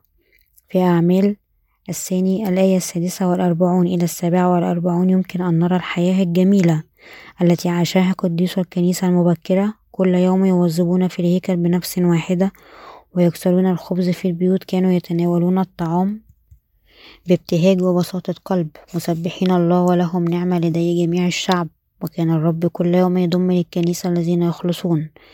ليس كل مسيح الذي يصرخ أنه يؤمن بيسوع يثق بيسوع في الحقيقة هذا يعني أن هذا الذي لا يعرف إنجيل الماء والروح ليسوع لا يثق به ليس قديس. هكذا المغفرة والشركة الحقيقية يمكن فقط أن تكون ضمن إنجيل الماء والروح. جامعة الإصحاح الرابع الآية التاسعة للثانية عشر تقول اثنان خير من واحد لأن لهما أجرة لتعبهما صالحة. لأنه إن وقع أحدهما يقيم رفيقه وويل لمن هو وحده إن وقع إذ ليس ثاني ليقيمه أيضا أن اضطجع إثنان يكون لهما دفء أما الواحد؟ فكيف يدفع وإن غلب أحد على الواحد يقف مقابلة الاثنين؟ والخيط المتلوث لا ينقطع سريعا. دعونا نقدم جهودنا في شركة القديسين ننظر إلى أنفسنا لنرى ما إذا ترك أو نبذ أي منا. إن الأعمال أو الأعباء التي يجب أن تحملها يمكن أن تكون أكثر من لازم إذا أنت يجب أن تتشارك بمشكلتك مع زملائك القديسين لأنك لا تستطيع أن تصنعها وحدك. خروج الإصحاح الثامن عشر الآية الثامنة عشر. ومتى؟ الإصحاح الثامن عشر الآية العشرون يقول لأنه حيثما اجتمع اثنين أو ثلاثة باسمي أكون في وسطهم. هناك مشرق يقول عندما هناك سلام في العائلة كل شيء يكون بخير. بأخذ خطوة أخرى. نحن يمكن أن نقول هناك عندما هناك سلام في بين القديسين في كنيسة الله. كل شيء حقا حسنا عندما القديسون بسلام مع الله كل شيء يكون على ما يرام. إنه عندما نحن أولا عندنا سلام مع ملكوت الرب. يمكن أن نأخذ سلام في بيتنا مع كل منهم الآخر. الجزء الثالث الفقرة التاسعة عشر. الإيمان بمغفرة الخطايا. يوحنا الأولى الإصحاح الأول الآية التاسعة. نحن نؤمن أن الرب فقط يمكن أن يطهر آثامنا بكلمة إنجيل الماء والروح. هكذا إشعياء الإصحاح الأول الآية الثامنة عشر تقول هلما نتحجج يقول الرب. إن كانت خطاياكم إن كانت خطاياكم كالكرمس تبيض كالثلج إن كانت حمراء كالدودية تصير كالصوف. في يوحنا الأولى الإصحاح الأول الآية التاسعة. إنه قيل أيضا إن اعترفنا بخطايانا فهو أمين وعادل حتى يغفر لنا خطايانا ويطهرنا من كل إثم. هنا نحن يجب أن ندرك أن عبارة إن اعترفنا بخطايانا لا تعني أن الله يغفر لآثامنا حينما نقدم صلوات التوبة بالأحرى. يوحنا الأولى الإصحاح الأول الآية التاسعة عشر. وبالضبط تعني أننا ننال المغفرة لكل آثامنا عندما نعترف بشرنا أمام الرب ونؤمن أن الرب رفع مسبقا كل آثام العالم خلال معموديته ودم الصليب. أي واحد الذي يعترف بأساميه أمام الله ويثق بإنجيل الماء والروح يكسي في نعمة مغفرة الخطية بواسطة الله. ما هي الآثام هنا؟ كل نسل آدم مولودين بالخطية إذا لا أحد يمكن أن يدعي أنه بلا خطية بواسطة ألا يرتكب خطية لأن البشر بعدما ولدوا بشكل أصلي بالخطية بالفعل عندما عندهم خطية حتى إذا هم لا يرتكبون خطية. وهنا هكذا يحتاج كل إنسان إلى المنقذ الذي يمكن أن يخلصه من الخطية. أولئك الذين يدعون أنهم بلا خطية لا يحتاجون أن يؤمنوا بيسوع. في البداية الله خلق السماوات والأرض جعل جنة عدن سمح لآدم حواء أن يعيش فيها. في هذا المكان لم يكن هناك خطية. الله كان له شركة معهم في علاقة شخصية لكن يجعلهم أبنائه. الله أعطاهم الناموس وهذا الناموس كان ألا يأكل من ثمر شجرة معرفة الخير والشر. الله قال لهم لأنه في اليوم الذي تأكل منه موتا تموت وليعطيهم حياة أبدية وبركات أبدية وأخبرهم أن يأكلوا من ثمر شجر الحياة. ولكن بدلا من أكل ثمر شجرة الحياة أخبرهم الله أن أكلوا ثمر شجرة معرفة الخير والشر. الشجرة التي تقودهم إلى موت أكيد. تكوين الإصحاح الثاني الآية السابعة عشر إلى الثالثة عشر. وبالسكوت في إغراء الشيطان آدم وحواء انتهي أكلا من الثمر المحرم لشجرة معرفة الخير والشر. وجاء الموت كسعر هذه الخطية. لهذا رمي الإصحاح الخامس الآية الثانية عشر تقول ومن أجل ذلك كأنما إنسان واحد دخلت الخطية للعالم بالخطية والموت وهكذا اجتاز الموت لجميع الناس إذا أخطأ الجميع. هكذا احتاج البشر الآن لمنقذهم وبعض الناس واثقين بنفسه مثل الشاب الغني في متى الإصحاح التاسع عشر الذي حفظوا كل وصايا الله منذ طفولتهم. ولكن ليس هناك واحد حفظ كل الستمائة وثلاثة عشر وصية. إذا لماذا قدم الله لنا الناموس الذي نحن لا يمكن أن نحفظه بتاتا؟ الكتاب المقدس يقول أنه خلال الناموس نعرف الخطية. رمي الإصحاح الثالث الآية العشرون. الوصايا العشر التي الله أعطانا تبين أسامنا على سبيل المثال. لربما يكره شخص ما والده معتقدا في رأيه أنه شخص كبير السن. يجب أنه يكون شيخوخي. وهذا الشخص يكسر الوصية الخامسة لناموس الله عندما الرجل يشتهي امرأة في أفكاره حتى إذا هو لا يزني في الحقيقة هو كسر الوصية السابعة مسبقا. وعلى وعلى ذلك الله يعتبر الاشتهاء أيضا الغيرة والكراهية والقتل حتى إذا نحن لا نقتل أحد في الحقيقة لأن هذا هو ما يحفزنا أن يقتل. يمكن أن يحفظ بالكامل الوصايا الواضحة للناموس الله التي تخترق حتى خلال عمق أفكارنا. علاوة على ذلك يعقوب الثاني الآية العاشرة يقول لأن من حفظ كل الناموس وإنما عثر في واحدة فصار مجرما في الكل. في هذا النور من يمكن أن يدعي أنه بلا خطية أمام الناموس الصارم من الله؟ في ضعفنا نتعثر غالبا في الخطية. لماذا هذه الحالة؟ إنه بسبب خطيتنا الأصلية. إنه لأن البشر يفسد بشكل أساسي لهذا داود يتوب عن خطيته لكسر الوصية السابعة وقال في مزمور الحادي والخمسون الآية الخامسة هانذا بالاسم صورت وبالخطية حبلت بي أمي. داود بكلمات أخرى اعترف بخطيته الأساسية إن صلاة التوبة التي تقدم بواسطة المسيح العادي اليوم واعتراف داود على أنه كتلة الآثام مختلف بالكامل كل منهم عن الآخر. الأول فقط يعترف بالآثام الحقيقية من الأعمال بينما الأخير على النقيض يعترف أنه لا يمكن إلا أن يخطئ بشكل أساسي. فقط الذين يتعرفون على أنفسهم ككتلة كبيرة من الآثام ويثقوا بإنجيل الماء والروح يمكن أن يقبلوا نعمة مغفرة الخطية من الله. ألا تكون هذه هي الحالة؟ مش الشيء الصحيح لنا لأن نعمل؟ أن نسجل خطايانا يوميا أمام الله ونطلب عن مغفرته كل يوم؟ أو هل نتعرف بضعفنا ونعترف بأنفسنا ككتل كبيرة من الآثام؟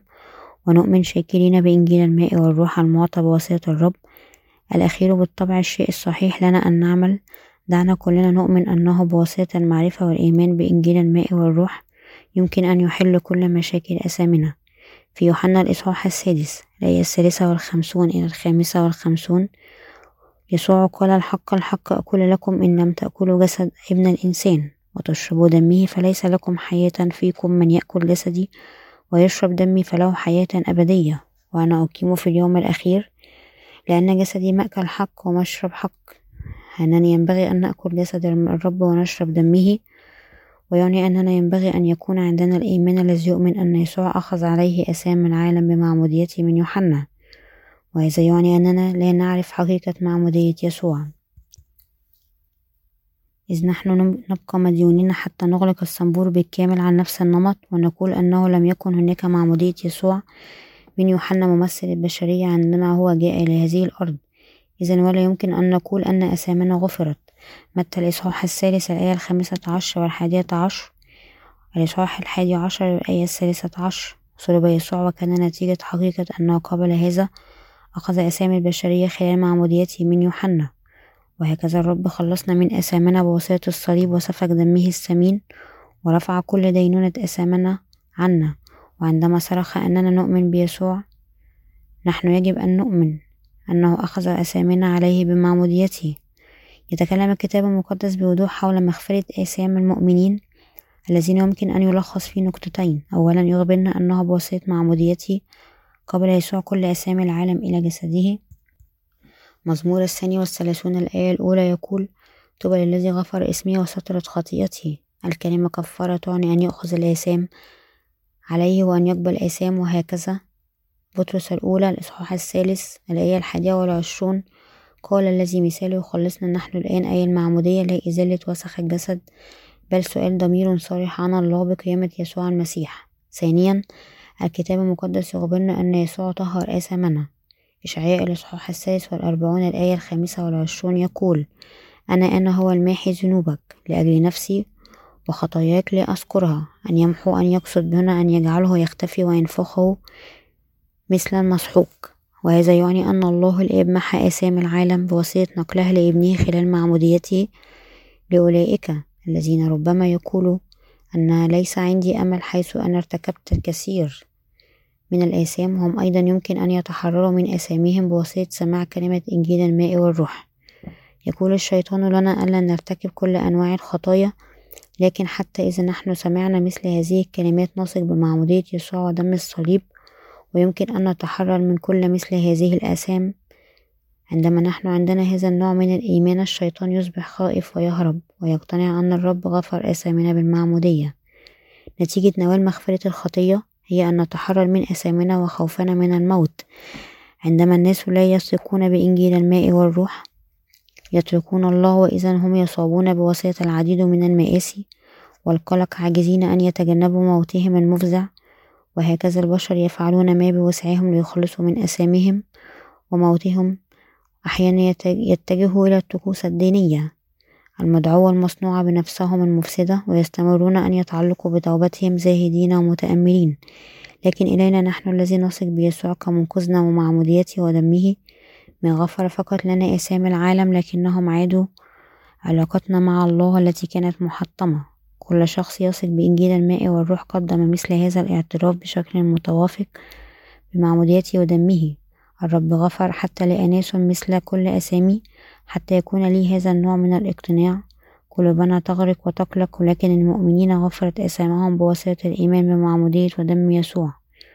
وبنظرة لنا التي سبق لأن كنا مذنبين من قبل لكن الذين نثق بمعمودية يسوع وإراقة دمائه على الصليب الرب طهر عيوبنا وغفر لنا أسامنا الثقيلة وأعطانا سلام حقيقي كما الرب اشترى أجسادنا بواسطة دفعه عنهم بدمه الثمين الخاص في الشكر. ونبقى مخلصين له قائلين ماذا أرد للرب من أجل كل حسناته لي؟ مزمور المائة والسادس عشر الآية الثانية عشر. الجزء الثالث الفقرة العشرون الإيمان بقيامة الجسد.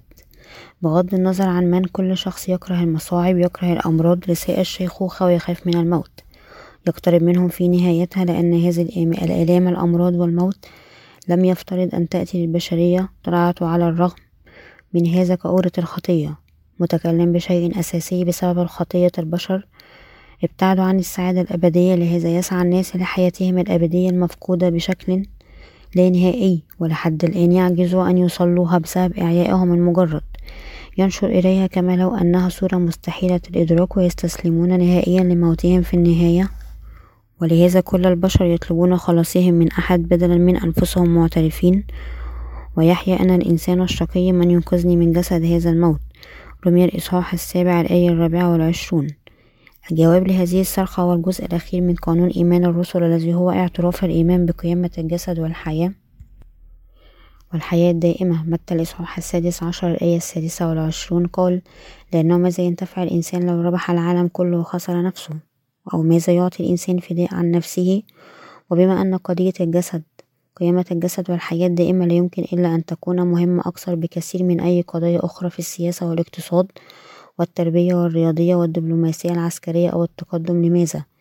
لأن هذه الأشياء هي قضايا دنيوية لوقت لا يستمر أكثر من مائة سنة يتوقفون عن أن يكونوا قضايا عندما يرحل المرء من هذا العالم.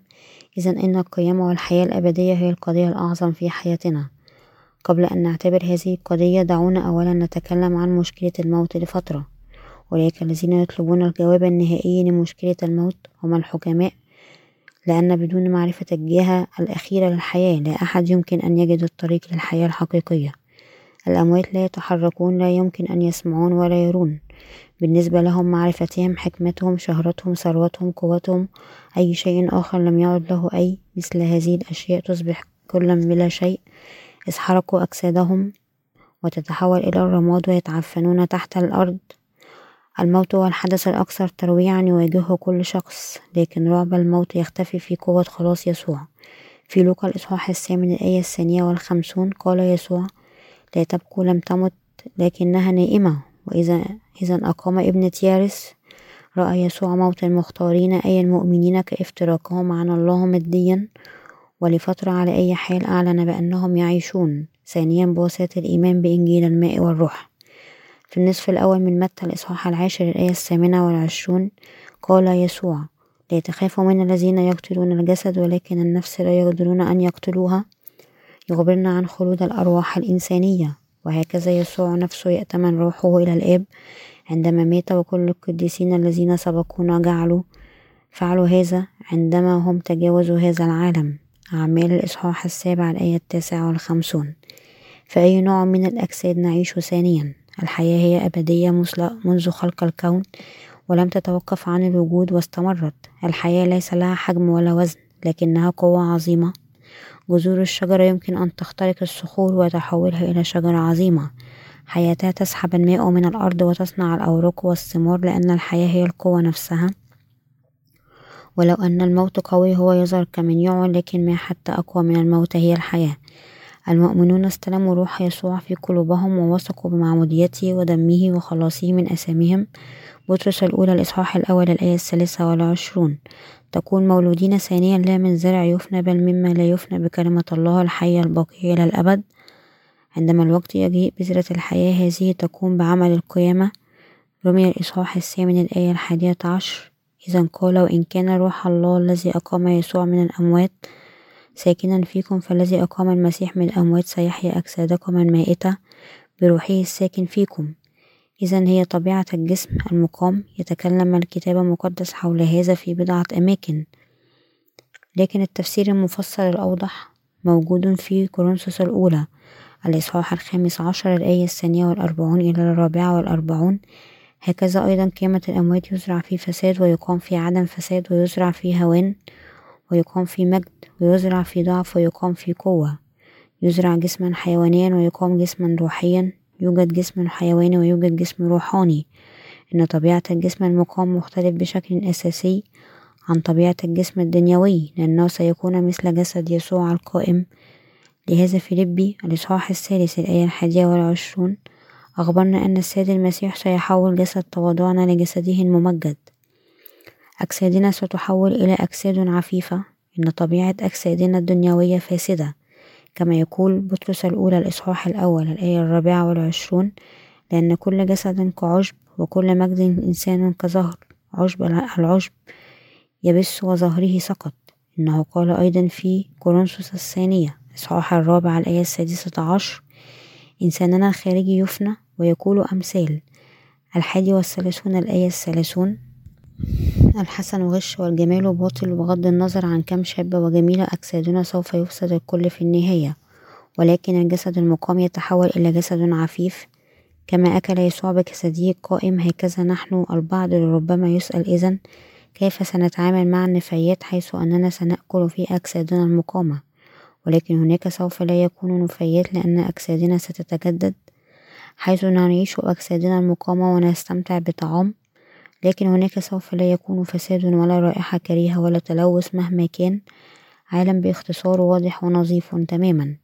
أجسادنا تتحول لأجساد قوية ولقد قيل غالبا أن الاكتئاب بغض النظر عن كم هو حاد لا يصيب أبدا المستشفيات والصيدليات وبيوت الجنازات. هذا تعبير صادق يكشف عن الضعف المجرد للبشر.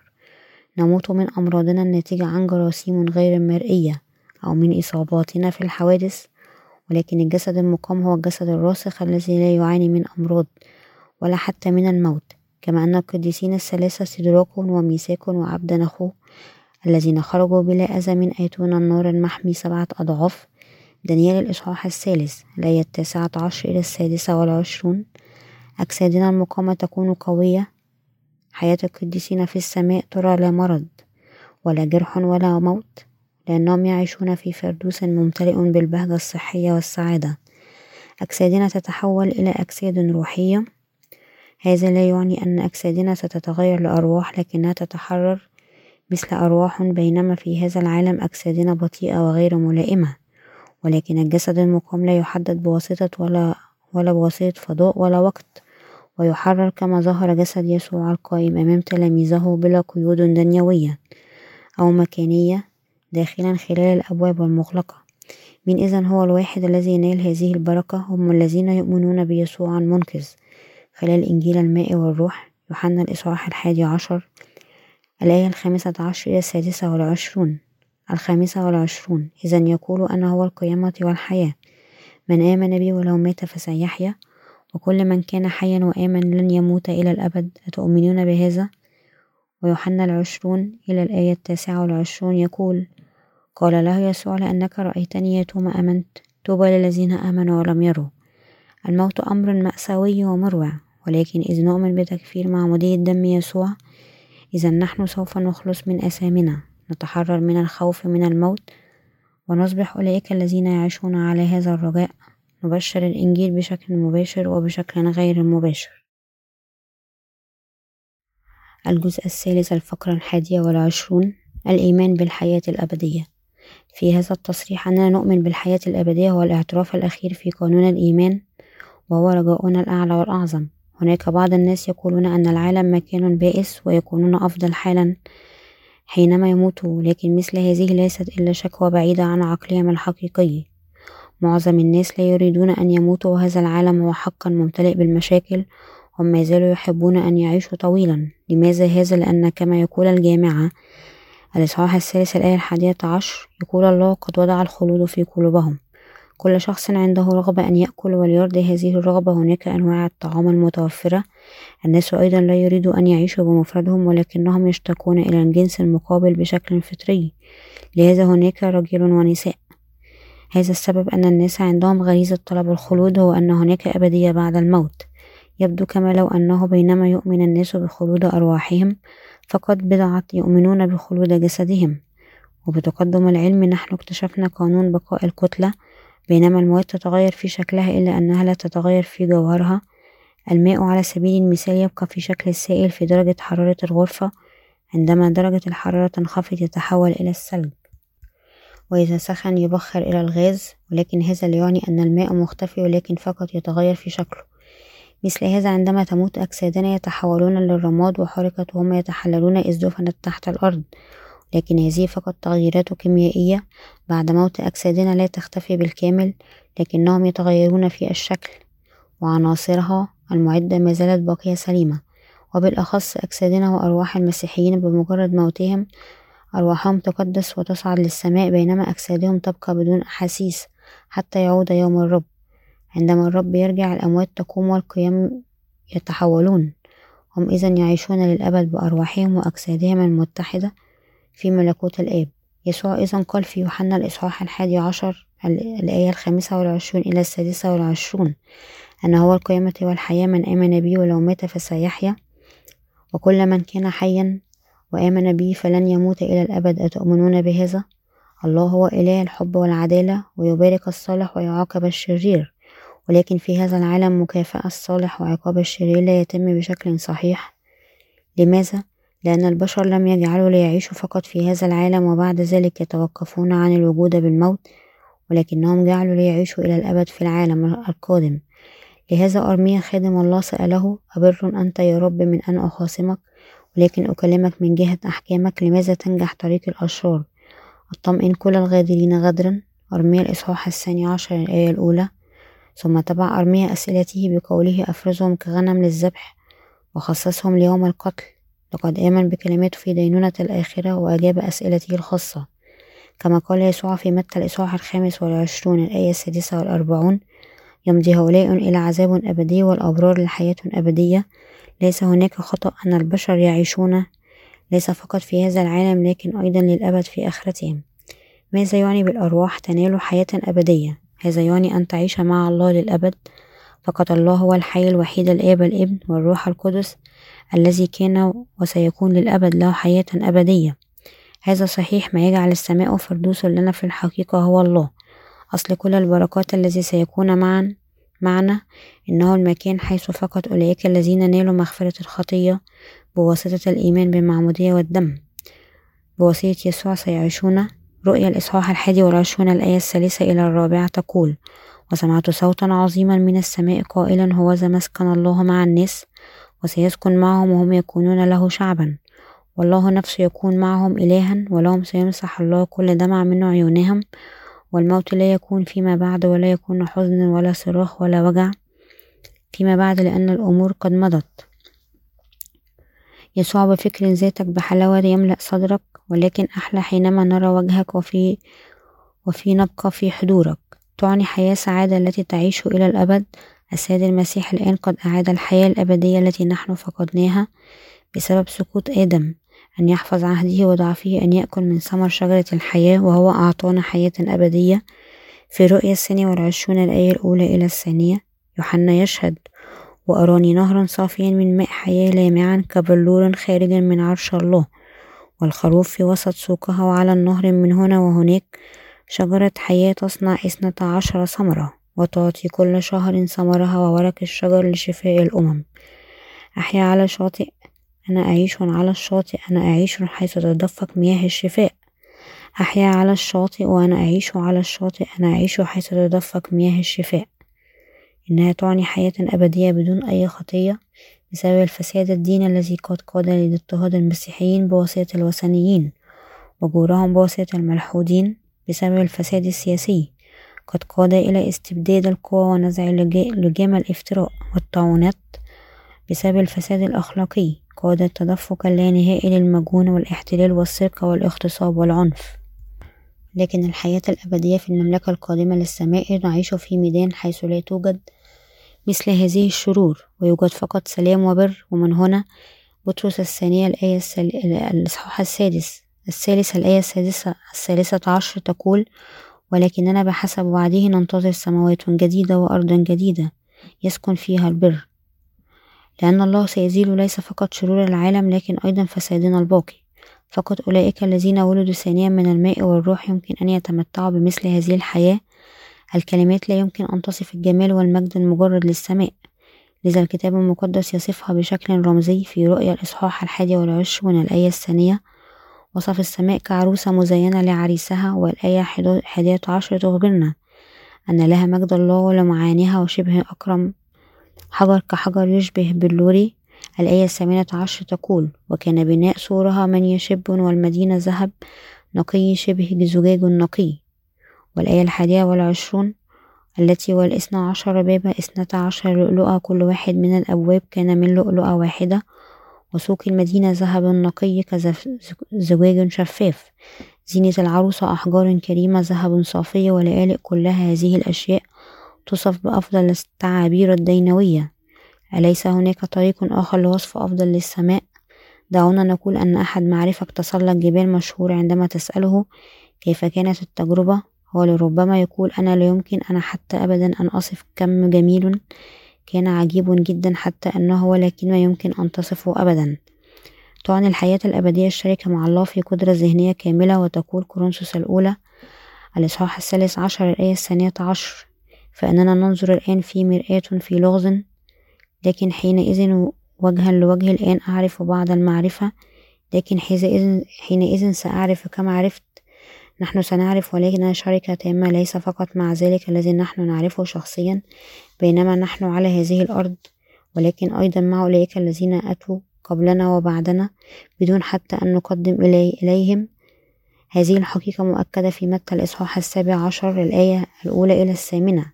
حيث بطرس يرى موسى وإيليا ظاهران عندما تجلى يسوع وقال يا رب جيد أن نكون ها هنا فإن شئت نصنع هنا ثلاث مظلات واحدة لموسى وواحدة لإيليا وواحدة.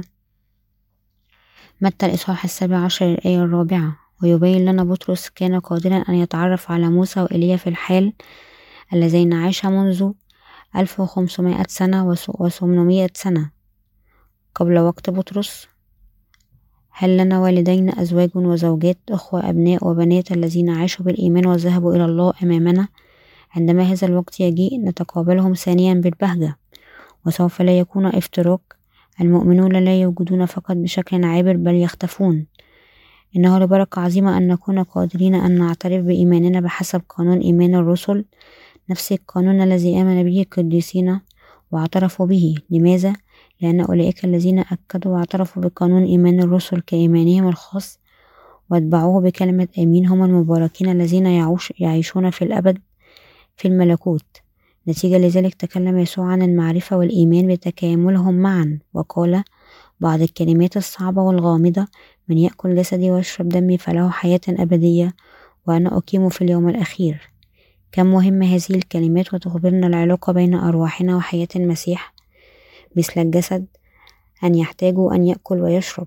هذه الكلمة تخبرنا أن نؤمن بحقيقة أن يسوع خلال معموديته من يوحنا أخذ أسامي العالم على جسده. إن وعد الله هو عطية إنه ليس شيء الذي نحن يمكن أن نستلم بأعمالنا الخاصة أو كفارة. وهكذا نحن يجب أن نثق بكلمة المسيح ونطيعه ونخلص له. هناك كلمة الحياة التي تتبع هذا لأننا نعرف عن الحياة الأبدية. نحن يجب أن نمضي في الطريق الضيق ويجب أن نتبع إرادة الله. هذا هو طريق أولئك الذين ينالون الحياة الأبدية. هذه الحياة يمكن أن تتم خلال موتنا الطوعي كما هو مكتوب من يحب نفسه يهلكها ومن يبغض نفسه في هذا العالم يحفظها إلى حياة أبدية. يوحنا الإصحاح الثاني عشر الآية الخامسة والعشرون. وبدايتها لا شيء إلا هذه اللحظة الآن. بداية بداية الحياة الأبدية. ليست بعد موتنا لكن نحن يجب أن ندرك عندما نعيش مع المسيح نحدد بداية الحياة الأبدية التي تتغلب على الموت التي تنتصر على الخطية. نحن نعيش في الحياة الأبدية نعيش إلى الأبد.